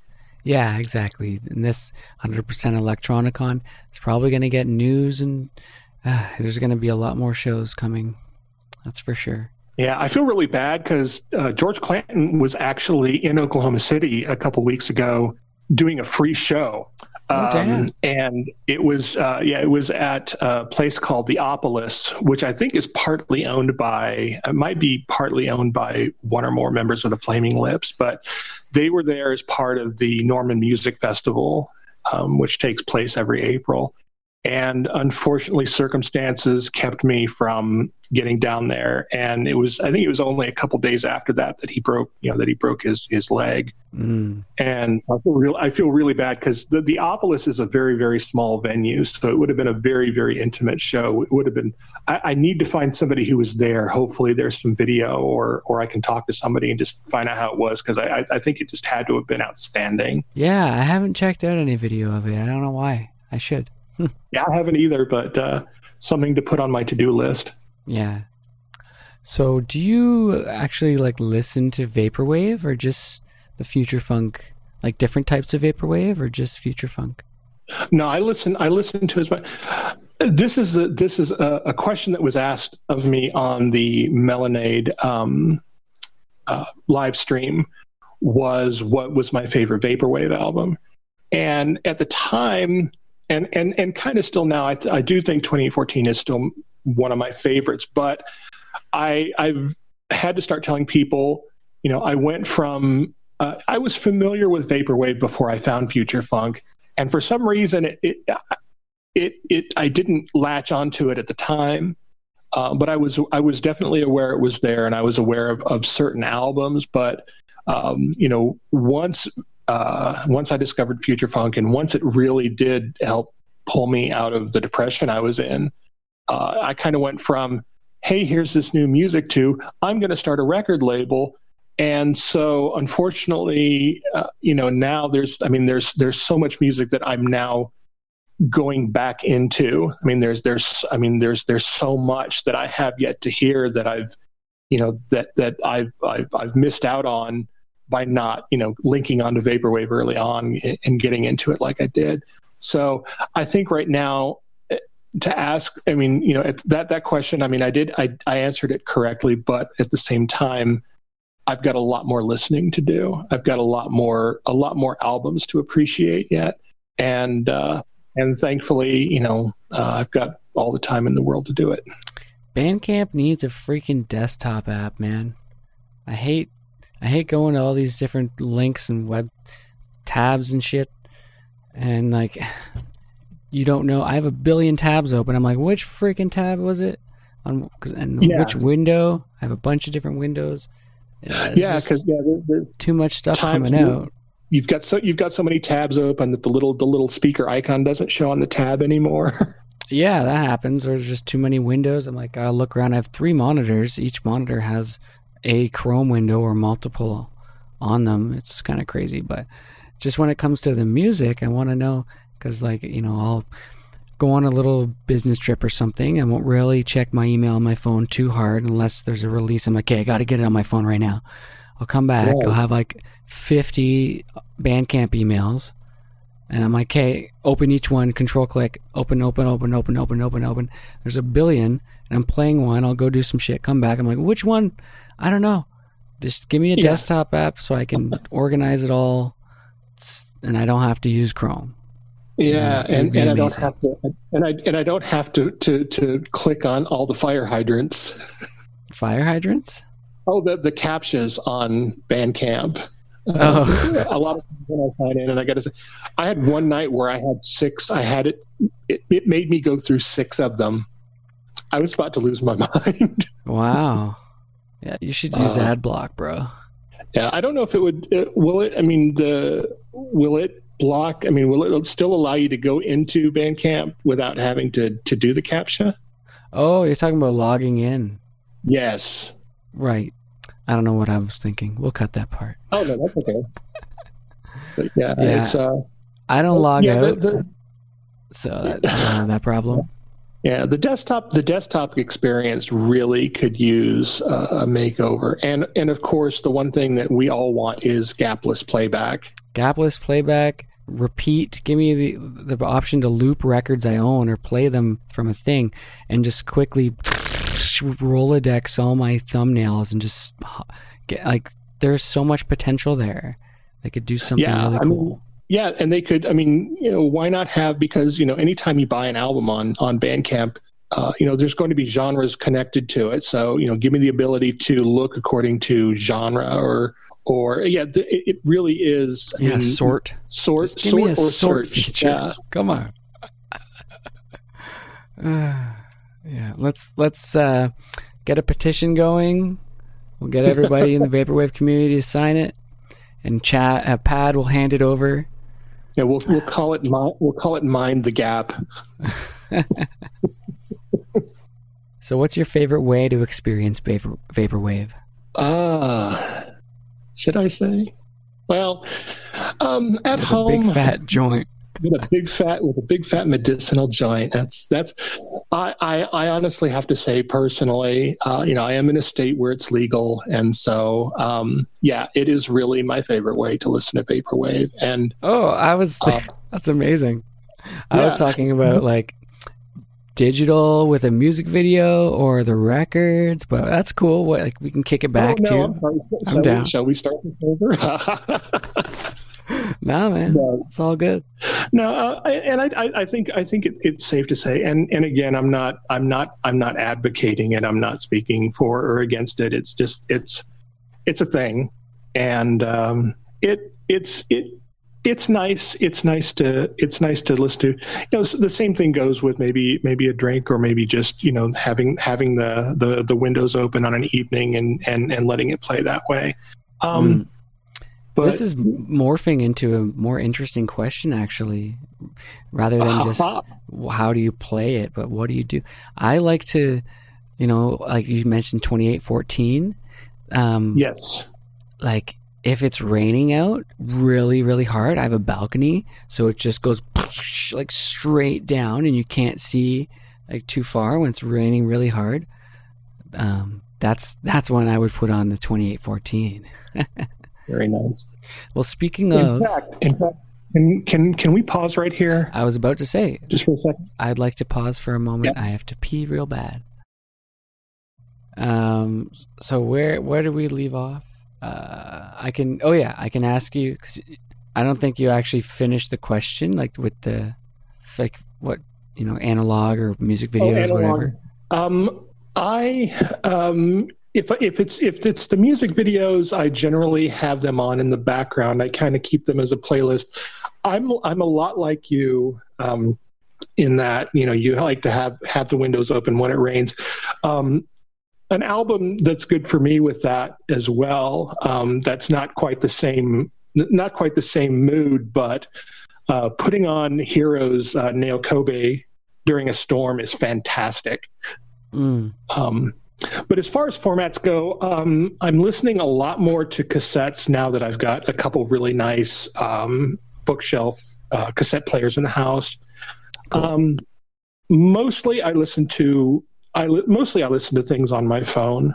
It's just it's convenient. Yeah. Um, I don't listen. I don't get to listen to as much music while I'm at work for the main reason that whenever music is playing, my brain goes to it like a bug light, like a moth to a bug light. I just yeah. It, all my all my attention focuses on the music, and I can't focus on anything. So unfortunately, I listen to a lot of audiobooks and podcasts when I'm at work. Just I have some something going on in the background of my head while I'm working, but um, For me, it's kind of the opposite. I can listen to like the study beats and stuff and and vaporwave sometimes, but not not music I really know. If I know it, I'm gonna sing it. Yeah, but yeah, I even have the problem where uh, you know I'll go in when I go into a supermarket, I'm immediately aware of whatever's playing on the in-store play system, and uh, mm. it's it's it's a it's a bit it's a bit annoying, but it's yeah, my my my brain my brain when it hears music, it just goes, okay, I'm going to pay attention to only that. So, which which in itself is nice because I mean, I, I love to listen to an album several times in an evening, and in the course of it, try to listen for something I didn't hear the first time. Nice, yeah, that's yeah. a that's a, a fun little activity you can do, sort of. Yeah, one thing I used to do as a kid because I was a, I was a bit obsessive. Uh, I could sit down with a with a new 45, put it on the turntable, and play it maybe eight to ten times in a row. But each time listening to just one element of the music, like one instrument or one background vocalist, or you know whatever I could, um, to the point where yeah to the point where the, the the song was i mean was i mean i can i can play entire songs in my head. Um, if a song is re-released and they've changed any part of it to try to clean it up i immediately know. Wow. Yeah. That's uh, a very like focused attention. I don't know yeah. if everybody can do that and it, it, it does it does become kind of frustrating because there have been some albums that I have just I have just focused on like a laser and just almost kind of become one with the recording. And, you know, I'll say, oh my God, this is the most amazing thing ever and hand it off to somebody. And they're like, "Yeah, it's okay, I was playing it on the way to wherever, and I find it hard to I, I, I, I find it hard to use music as a distraction. When I when I sit down to something, I, I either have headphones on or I have the speakers on at a respectable level, and it's it's a bit like I, I listen to music a lot like going to a movie. You know i will sit and and often close my eyes and just focus on it from beginning to end. Oh wow. Yeah if i sit there and close my eyes i'll fall asleep. Uh, I'd like to listen to the vaporwave that's the a, most yeah, that, though. that's that that's that is a problem. I do i do Yeah. tend to do that but uh, you know, especially to if it's a asleep in your comfy chair when you're old so touche touche Um, so have you ran into any sort of challenges with Corespect or obstacles that you've had to overcome? Um, there are some. There have there have been some some pretty substantial obstacles, and they've mostly been involving either logistics or quality control. And I try to I try to manage that quietly from from behind the scenes. Um, but when you've got or when you've got you know ten crates of records that are now coming two weeks after you've announced the street date because there was a problem with the test pressing, and so now they have to cut another test or they have to press another test pressing uh, after you know recutting whichever side was uh, was messed up. Um, it- mostly it just comes down to um, dates and supplies. Like occasion, like on on on remember because remember was my dry run. Remember was my Yeah. okay learn learn the mistakes you made here and then don't make them again and for that it was i didn't order enough mailers because i didn't expect it to sell as quickly as it did i figured okay we'll we'll get about maybe 20 or 30 out the door and then i'll go ahead and reorder so i was about a week and a half without mailers uh, when it came to remember um, but mostly it's just things like that. It's, it's not, um, you know, I, I haven't run into I haven't run into too many problems, you know, other than money, of course. But then that's universal. Right, right. yeah, um, it's one thing I've learned. You know, I, I was thinking uh, at one point about writing uh, like a PDF document on how to start a small label. Mm. Um, I've kind of shelved that idea for now because I've recently started talking to Juan at AE2, and uh, I became really fascinated with the fact that when he planned to start a label, he did all of his he did all of his research first. Uh, he wasn't like me, where I just you know dropped some dropped some dollars down on a record and said, "Let's make this." He actually charted everything out, had a plan when he went in, and he has got one of the best uh, distribution systems that I have come across so far. So everything that I was going to write, I'm probably going to have to wait until I can adapt Corespect to a system that's a bit more like his. Uh, that will involve a lot less direct handling of uh, merchandise I love I love packing boxes. I love when those boxes arrive, and I love when I bring them home and I start boxing them up. And then you get to about a hundred boxes, and you just want to die. Yeah. How many records So- are in one of the boxes that you said you lost? Uh, that one was 40, 40 Holy copies. Yeah. So Sorry to, It to was, go on a uh, tangent, but no, that's okay. yeah, no, yeah, tell- that was go ahead. Oh, I said that was things like that are definitely some of the largest challenges. Is like you know just getting everything where you need it to be on the day that you say it's going to be there, um, and minimize the number of times you have to say I'm sorry. It's going to take a bit longer. I'm sorry. It's going to take a bit longer. hmm That's kind of what I'm trying. That's that's the point where I want to get at because right now um, you know, if, if you were to come to me and say, what's, you know, give me a list of release dates because of delays and things like that, it's really hard for me to. So I want to, I want to work it to where the announcement uh, of the street date goes out, say, for instance, one to two weeks before or uh, a couple weeks after the product's actually here. So I can properly, you know, set a date and, you know, Yeah. do the hype and the promotion around that rather than having to say uh, it'll be here mid month or, or the end of the month maybe So mm-hmm. I, I'm I'm I'm going to continue to work to to make Corespect better and better to uh, make things as equitable as possible, especially when it comes to shipping, especially international shipping. Uh, some of the things that Juan was able to show me, um, it'll be it'll be a lot easier to make records available from a distribution point in the EU or the UK for people who want to order over there. Uh, so you know that'll hopefully this this should drastically reduce the amount of, of, of shipping that international customers have had to pay so far. Early on, I was actually subsidizing uh, a portion of each international uh, shipping charge. Just because it seemed unfair at the time, they were charging me twenty two dollars, and so I was going ahead and, and charging twenty and eating the eating the difference.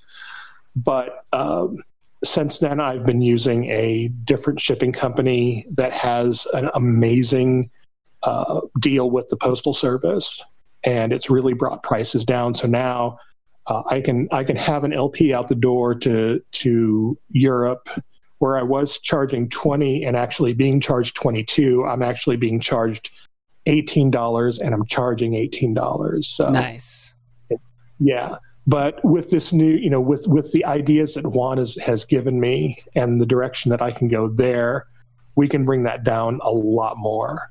And oh, I'm wow. real excited. That's amazing. Yeah. Hopefully, um, I don't know if it's, uh, I don't want to say a, a, secret, but it's uh, um, something that's accessible for everybody. But hopefully, things uh, get yeah, better with shipping in the future. Yeah. I'm not. I, I, still haven't contacted them. This is actually a fulfillment service that is um, run by Warp Records called Bleep.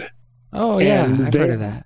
Yeah, and I I had some somebody recently said, you know, um, where can we get Whiplash mailers in in the UK? Well, you know, you found out that the reason that Whiplash makes those wonderful mailers is because they run a fulfillment service. Mm. And so and so the the the bleep service works together with the whiplash network.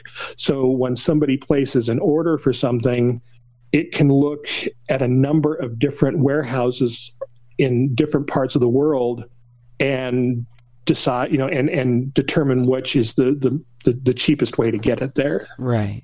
Wow, that's great.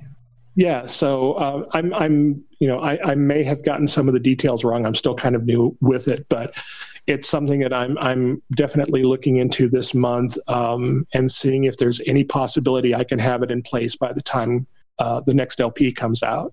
Fantastic. Um, yeah, no, that's awesome, man. Where do you think your label's vision and aesthetically and the philosophy of it fit within the broader vaporwave community? Wow, do you think that's a it, good question. Do you think um, um, it's and and with Avant as well, your other label that you started? Uh, how how recently did you start that? Um, it's it's actually the the first release is coming out. Uh, I want to say the first week of June. It's going to actually be a mini disc by an artist by the name of Seabod. Dude, no way! And I love Seabod. Yeah, so much. Yep, we're putting out, we're putting out an expanded version of Duo R on mini disc. Oh my god, amazing! I have to get a copy of that. Yeah, Seabod. He so, is so nice, man. Wow. He is. He, yeah, he is a real. He is a really nice guy, and um, so actually, Avant will start in about two and a half weeks.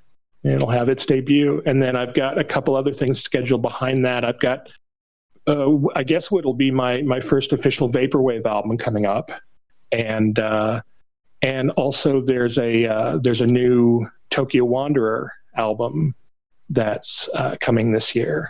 Oh damn! Yeah, Tokyo Wanderer. Okay, we, we, we won't we won't we won't hold up any pretenses. Have you had a chance to hear it yet? I I listened to it last night when you sent it to me. The whole thing. Yeah. What did you think? It's amazing. So I'm turning the interview around now. Am I? are we allowed to air this? um. Well, we're not giving anything away. Yeah, and I guess. I'm going to, and I'm going to talk with Tokyo Wanderer about possibly getting uh, clearance to include a, maybe one, maybe two of the new tracks uh, on the show. So hopefully, by the time everybody hears this, uh, you'll be hearing some brand. So yeah, um, but yeah, how do you to go back to the question? Do you think you're within the future funk community and with Avant? What do you think the kind of speciality is, and do you think you have a, a niche? I, I, honestly don't know. Um, I know Corespect def- definitely is is a niche label. I mean, it, it has a it has a it has a core audience and it has a particular sound and style that people are are are getting used to. I mean, it'll go off it'll go off the the beaten path a little bit here and there, but basically it'll be Corespect is kind of that is you know I see it as a trusty, reliable outlet for future funk and new disco for as long as there's an interest in in putting out releases. And as far as Avant goes, I I don't really know where that's going to go. Uh, it's it's kind of a pet project for me. It's you know it, it's going to be you know it's going to be things that I reach out and get. It's going to be uh, you know stuff that I hear and uh, you know reach out to the artist and go, hey, I'd like to put this out. So I I, I it, it's it may it may succeed, it may fail, but it'll be incredibly diverse, and um, hopefully it'll you know hopefully it'll do well, and hopefully it'll give uh, because I'm gonna you know I'm gonna include things like vaporwave, I'm gonna include things like um, you know trap and lo-fi and experimental. And you know if i find some if i find something industrial that i want to put out i definitely would put that out. I mean it's it's it's just going to kind of be a, a, a, canvas of sorts for me that I can kind of paint with music that I, have I've come across and and think that you know deserves a, a wider audience. Mm-hmm. And, and, it won't just be for that, but you know, there's there's a lot of artists that I've wanted to release in the vaporwave community that I that I felt like it it might kind of split it, it might kind of split Corespect up a little bit, and so I just decided to just go ahead and split it myself. And so it'll be uh, it'll be sort of like the Verve records to my to Corespect CBS, let's say, or ECM, something like that. Um, I think that's most of my questions here. Let me just go over everything. Uh, what do you think if you had to pre- if you were to try and predict it?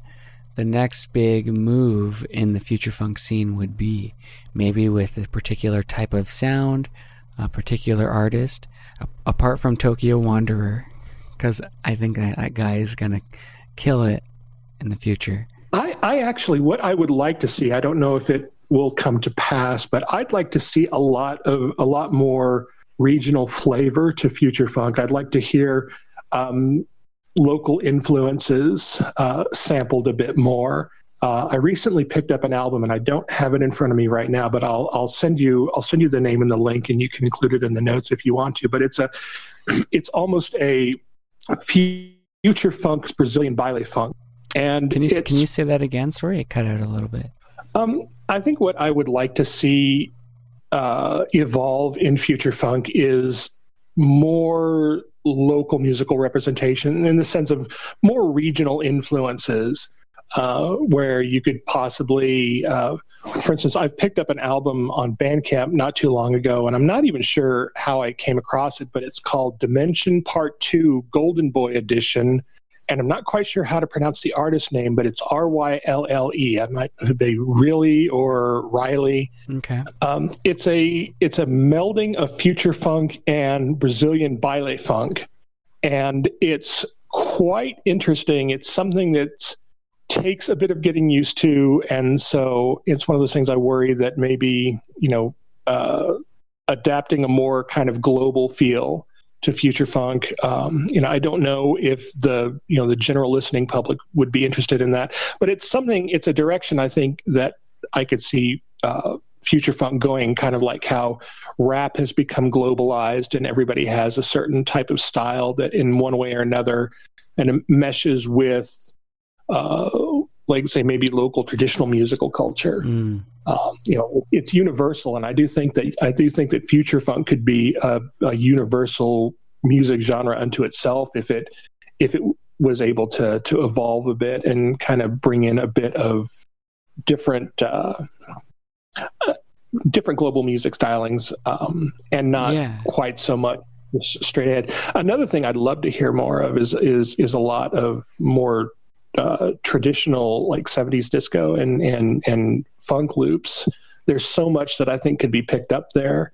Um, and I've I've been thinking about possibly uh, putting up an uh, on Bandcamp a free download of some loops that I've come across. You know, if people want to just go ahead and download it and, and try to work with it, maybe kind of give a, a, a, a maybe a, fresher sound. But um, interesting, I'm I'm not sure.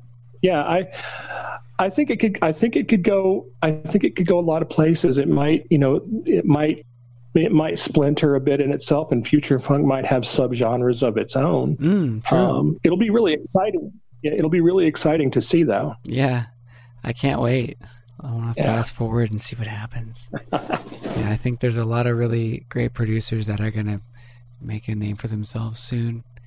And um, if, oh, yeah, if not already, there's a whole bunch already. And yeah, yeah, you're right. It would be nice to see some influences from other parts of the world, other cultures, their types of music infused with uh, that whole French touch disco vibe.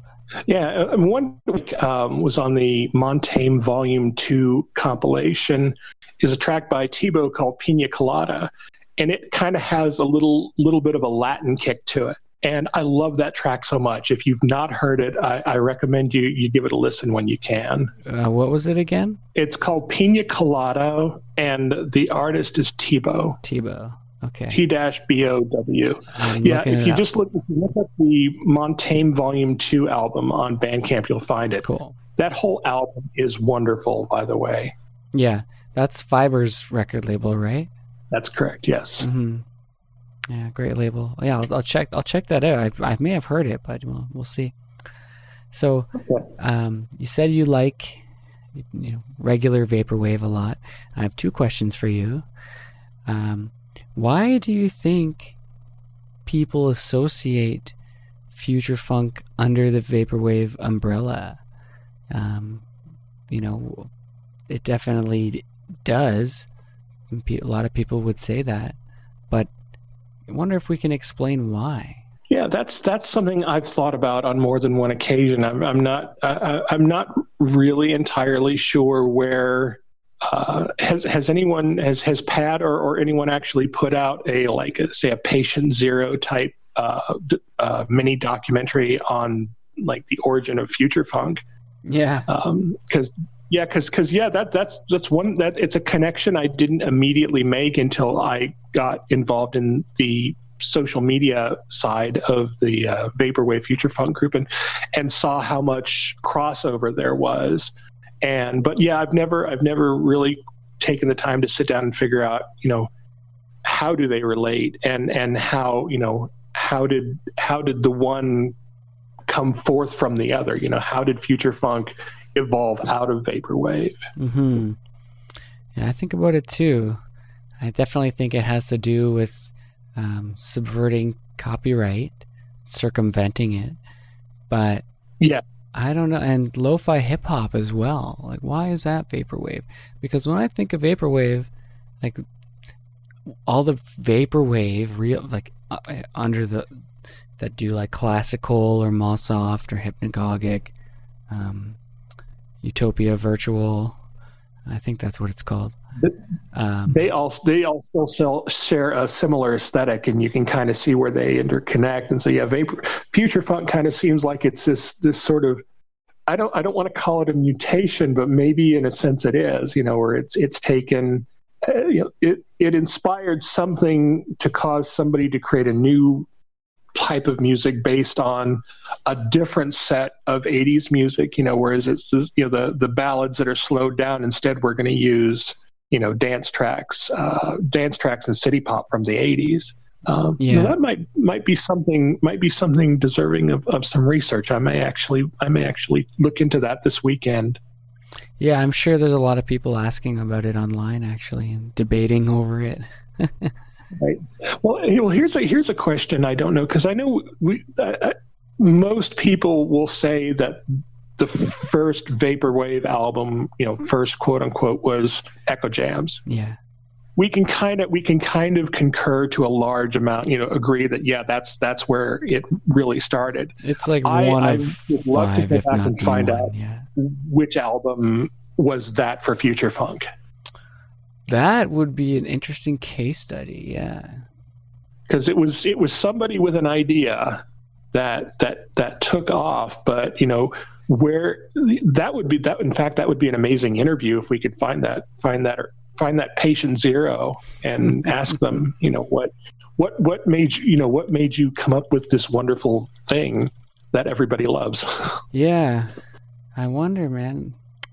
Cuz I don't know if it would even be Macross. Yeah, and it's uh, you know, it could be it could be the you know, that they you know they do say that there, there there's that um, there's a name for it where you know several people come up with the same idea at roughly the same time in different places. You know, mm-hmm. could it possibly have been something like that? Could could possibly two releases have come out that you know spark things? So yeah, I think I think I'm going to get online this weekend. I've got a I've got a three day weekend, so I've got a little extra time, and uh, you've piqued my curiosity, and I, I, I need to have it sated now. Hmm. I think I. I don't know if it was Macross. Like the first, the first artists were. I don't know. The first ones I ever heard was probably Macross. Right. Um, Supersex, yeah. Yung Bae, kind of. Um, so maybe it was like Keats Collective started it, but I think it had to happen before that. I don't know. If you know, let us know on Twitter. Yeah, definitely. Two curious people here, and probably another few hundred listening. Yeah, and like who called it future funk? was the first person yeah. to call it that. Yeah, because I actually somewhere Somebody somewhere on my bookshelf, I, yeah, somewhere on my bookshelf, I actually have I have a mimeograph of something that came out in the '70s. It was a music trade publication on disco, and it talks about precisely where you know where where disco was first called disco. And I don't know it off the top of my head, but I could I could put it online if anyone's interested. but yeah, that mm. would be the question. It's like who coined the term who coined the term future funk, and and uh, you know what what made them come up with that name. Yeah, because it's not exactly because it's not exactly it's not exactly funk. It's it is it is more dance slash disco, but it does have a you know it has an attitude of its own. But yeah, so you know why was it not future disco or or something like that? Mm-hmm. It's a mystery. No mystery. one will ever know. No, seriously though, if you know, hit us up. Hit us up. Yeah. Um, and my my other question about vaporwave is do you miss anybody from the scene? Is there any artist that you miss that you'd love to hear a new record from? Oh goodness.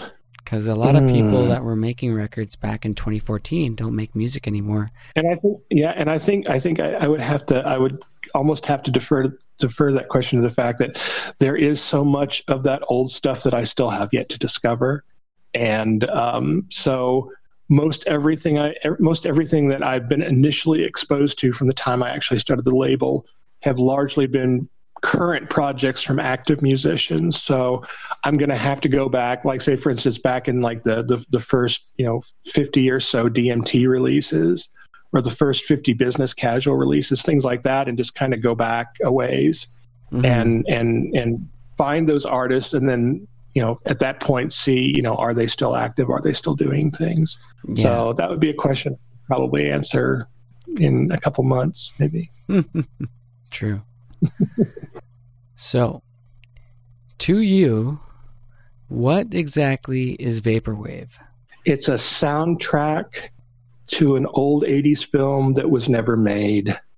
It's the sound of a shopping mall before they open the stores, but just after they open the front doors. Oh, keep it going, man. You're taking uh, me there. It's oh, let's see. Um, God, it's it's faded memories of mini golf in the 80s with my friends at castles and coasters in Phoenix, Arizona.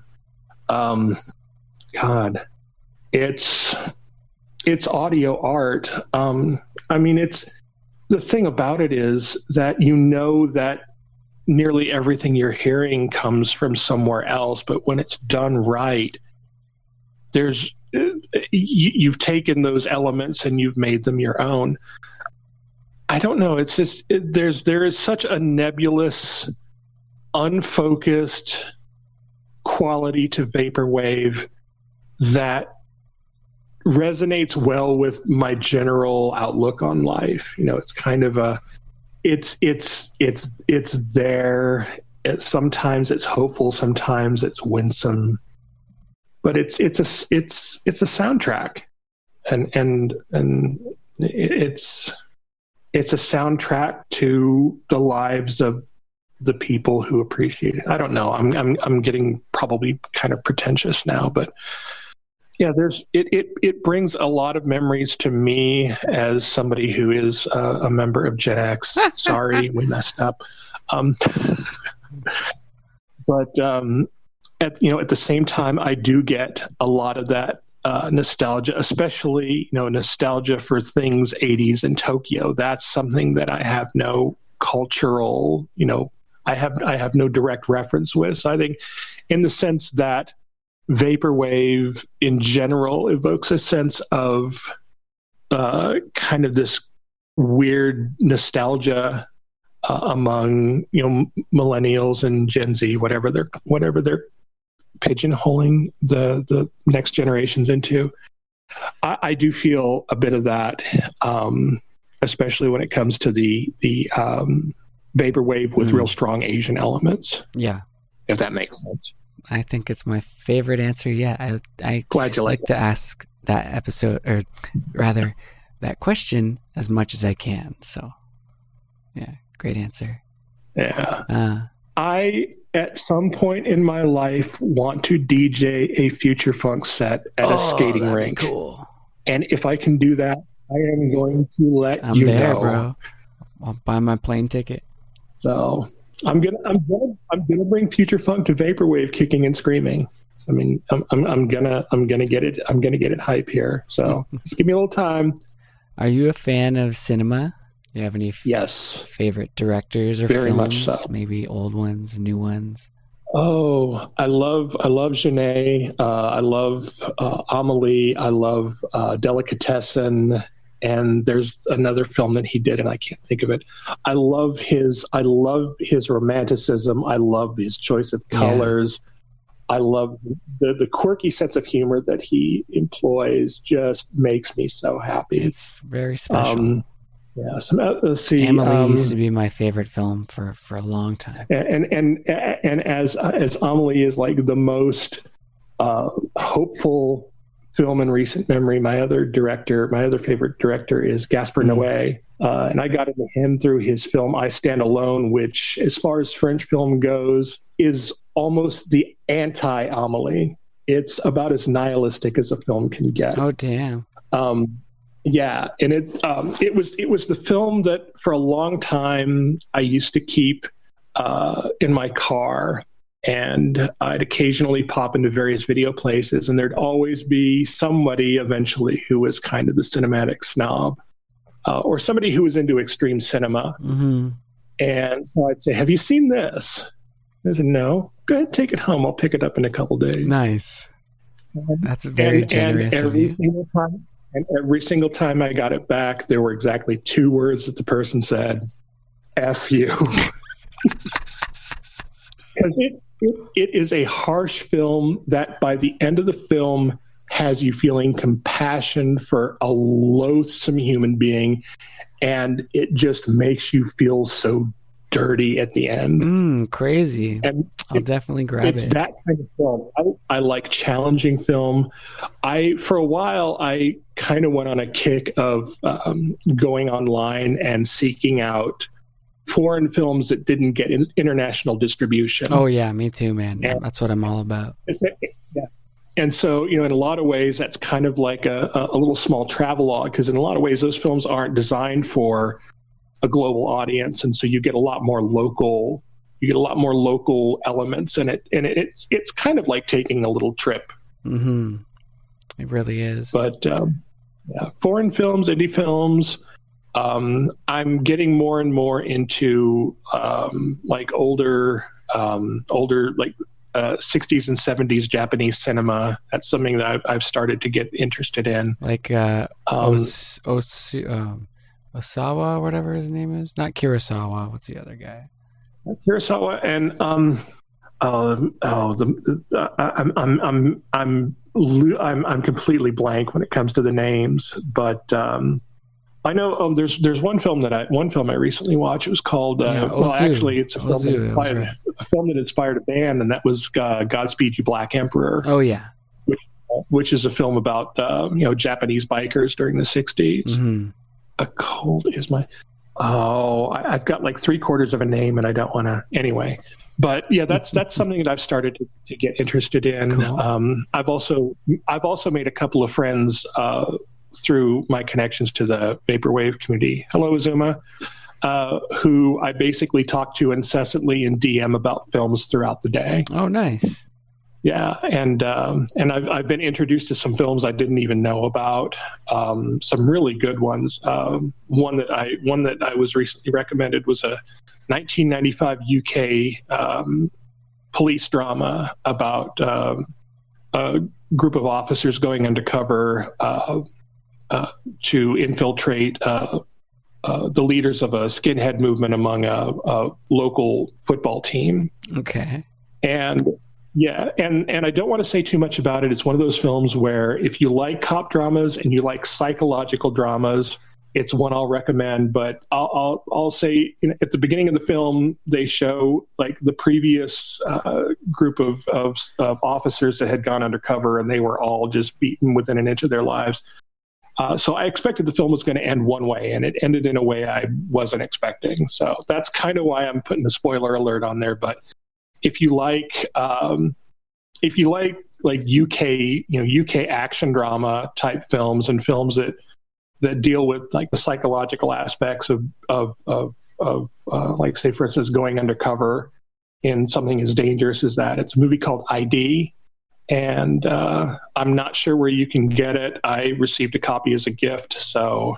Um, yeah, that's a problem with foreign film. A lot of them are f- hard to find, especially if you want yeah, to and if you take the legitimate yeah, route. Right, and or, or yeah, and then, then the other problem is is being is actually being able to play it because of regional locks. But true, yeah. Um, but yeah, anybody who wants to recommend films to me, just go ahead and send me a DM. Um, I, I will definitely I will definitely put them on the list to check them out. Me too, actually. I, actually, I have one to recommend you. Have you? Are you a fan of David Lynch? Yes. Have you seen Inland Empire? I have not yet. Good. But it's on the top of my list. Watch that film. If you like I Stand Alone, it sounds kind of similar. Maybe not as. Uh, Inland Empire is a very cognitive film, very challenging it will make you think. It will trip you out. Okay, so be prepared for okay. that. that's one of my favorites for sure. Yeah, I think that's I think that's the only film I haven't seen yet. Um, I mean, I've, I've I've even seen like the short films and I've seen the Rabbit series, but I think I've got them all. Except, I think I've I think I've seen them all except that one. So so I will I will definitely take that as a good prod and uh, watch it this weekend. It's the best, man. Oh, do it, please do. I will. Sweet. Um, yeah, that was a cool little segue. So you said you couldn't make it to 100% Electronicon or any of the other shows. Do you go to concerts in general, though? Are you, are you a fan of other types of live music? I do like live music. Um, I haven't gone out to a lot of shows since my last long-term relationship, and that's that's mostly because of me sort of falling falling into a, a, a daily pattern. But I do love live shows. I would, I, I definitely want to to catch as many of the um, as many future funk and vaporwave performances as I can because it's a uh, you know as opposed to like a normal concert these are these are people these are people I know these are people I interact with and and and I think that element of of the music would make me would would motivate me far more to go to a show than say um, you know just a just a general show. Mm, true. I did see the Flaming Lips though once, and if you get a chance, I highly recommend it. Flaming Lips, yeah, they put on a good performance. They put on a fantastic performance. Um, the the one that I went to was the uh, they did a New Year's Eve freak out as a as a gift for the the hometown, and it was one of the most amazing live performances. I mean, just not only necessarily multimedia, but but uh, Wayne Coyne getting into a uh, into a human habit trail and basically just riding across the top of the audience. It's uh, there's, there's there's there's a lot of there's a lot of influences that pointed me toward vaporwave, and I have a Mixcloud show coming up. Uh, to to uh, document some of these, but nice. I call them the songs the songs that prepared me for vaporwave. Cool. And and so yeah, and so I'll have that coming up, and it'll just be it'll be music that that I've uh, adored in the past. That when you listen to it, you can say, yeah, I can I can hear that in there. Mm-hmm. So nice. That's awesome. Well, Alan, um, that's pretty much all of my questions. But it was amazing well, having you on the show. Um, oh, it's been it's been a lot of fun. It was it was a lot less anxiety inducing than I thought it would be. I hope so. Yeah, we try to keep it pretty cool around here in the private suite. Definitely.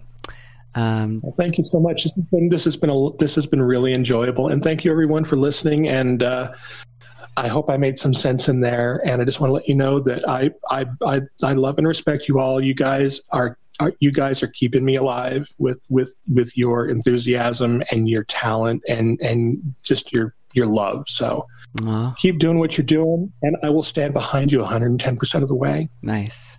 Well, that's so that's awesome. Yeah, that's a really great community out there. When you uh, when you put it out there, you kind of get it back. You know what I mean? Yeah. Yeah, you really do, and it's. I mean, it's with without without exception in this community so far. I've seen. Yeah. You you send the love out, you get the love right back. Mm-hmm. For sure. Yeah, I've been meeting a lot of people over the past few years, and it's like, holy cow, man! This is like a. I didn't uh, know what I was getting into with all these connections and, and emotions and stuff. It's crazy. Yeah, absolutely. And I'm just I, I I'm I'm not even I'm nobody really like you know. Yeah, I mean it, it, it's a, it's an extremely it's an extremely welcoming community. Mm-hmm. I, I don't see you know I don't see a lot of I don't see a lot of cliquishness you know and it seems like somebody somebody who comes in it just it seems like the general response is oh you're new you've got to hear this check this out you know and and and and and I love that yeah exactly yeah, there's there's a lot of great um, mediums to share things on too. Indeed. Yeah. anyway, we could talk forever. Yeah, yeah, absolutely. I, I, could, I could, I could chew your ear off. I'm quite sure. Yeah, no, it was a lot of fun, but I think we'll have to, we'll have to cut it off here. do you have, All right. Do you have anything you want to say before we go? Um, keep doing what you're doing, everybody. Um, I'm gonna come off sounding like a like an idiot, but nah, man. This is no, yeah. So no, seriously, from the heart, um, you guys have saved my life. The music, the the the the love, everything. You guys, you guys brought me back from from from the brink, and I'm happier now than I've been in ages, and and almost all of it is due to the music and the artists and the fans and the love and the support. So thank you. Wow, no problem, and thank you. That's a big one. Big thank you. All right. Thank you for what you do too. Oh, yeah. Anytime. I love it. It's a lot of fun. Can't wait to uh, uh, get this episode out so everybody can hear it. Yeah. Yeah. Well, enjoy, enjoy everybody and uh, stay tuned because there's some really, really cool stuff coming. Wicked. We'll talk to you soon. All right. Hello again. I hope you enjoyed your stay in the suite today with Alan from Corespect Records. What a nice guy.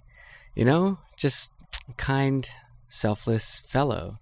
Definitely check him out on Twitter and check out the artists he has on his Bandcamp and his new label, Avant, with the Seabod record coming out on mini disc very soon. I'm very excited for that.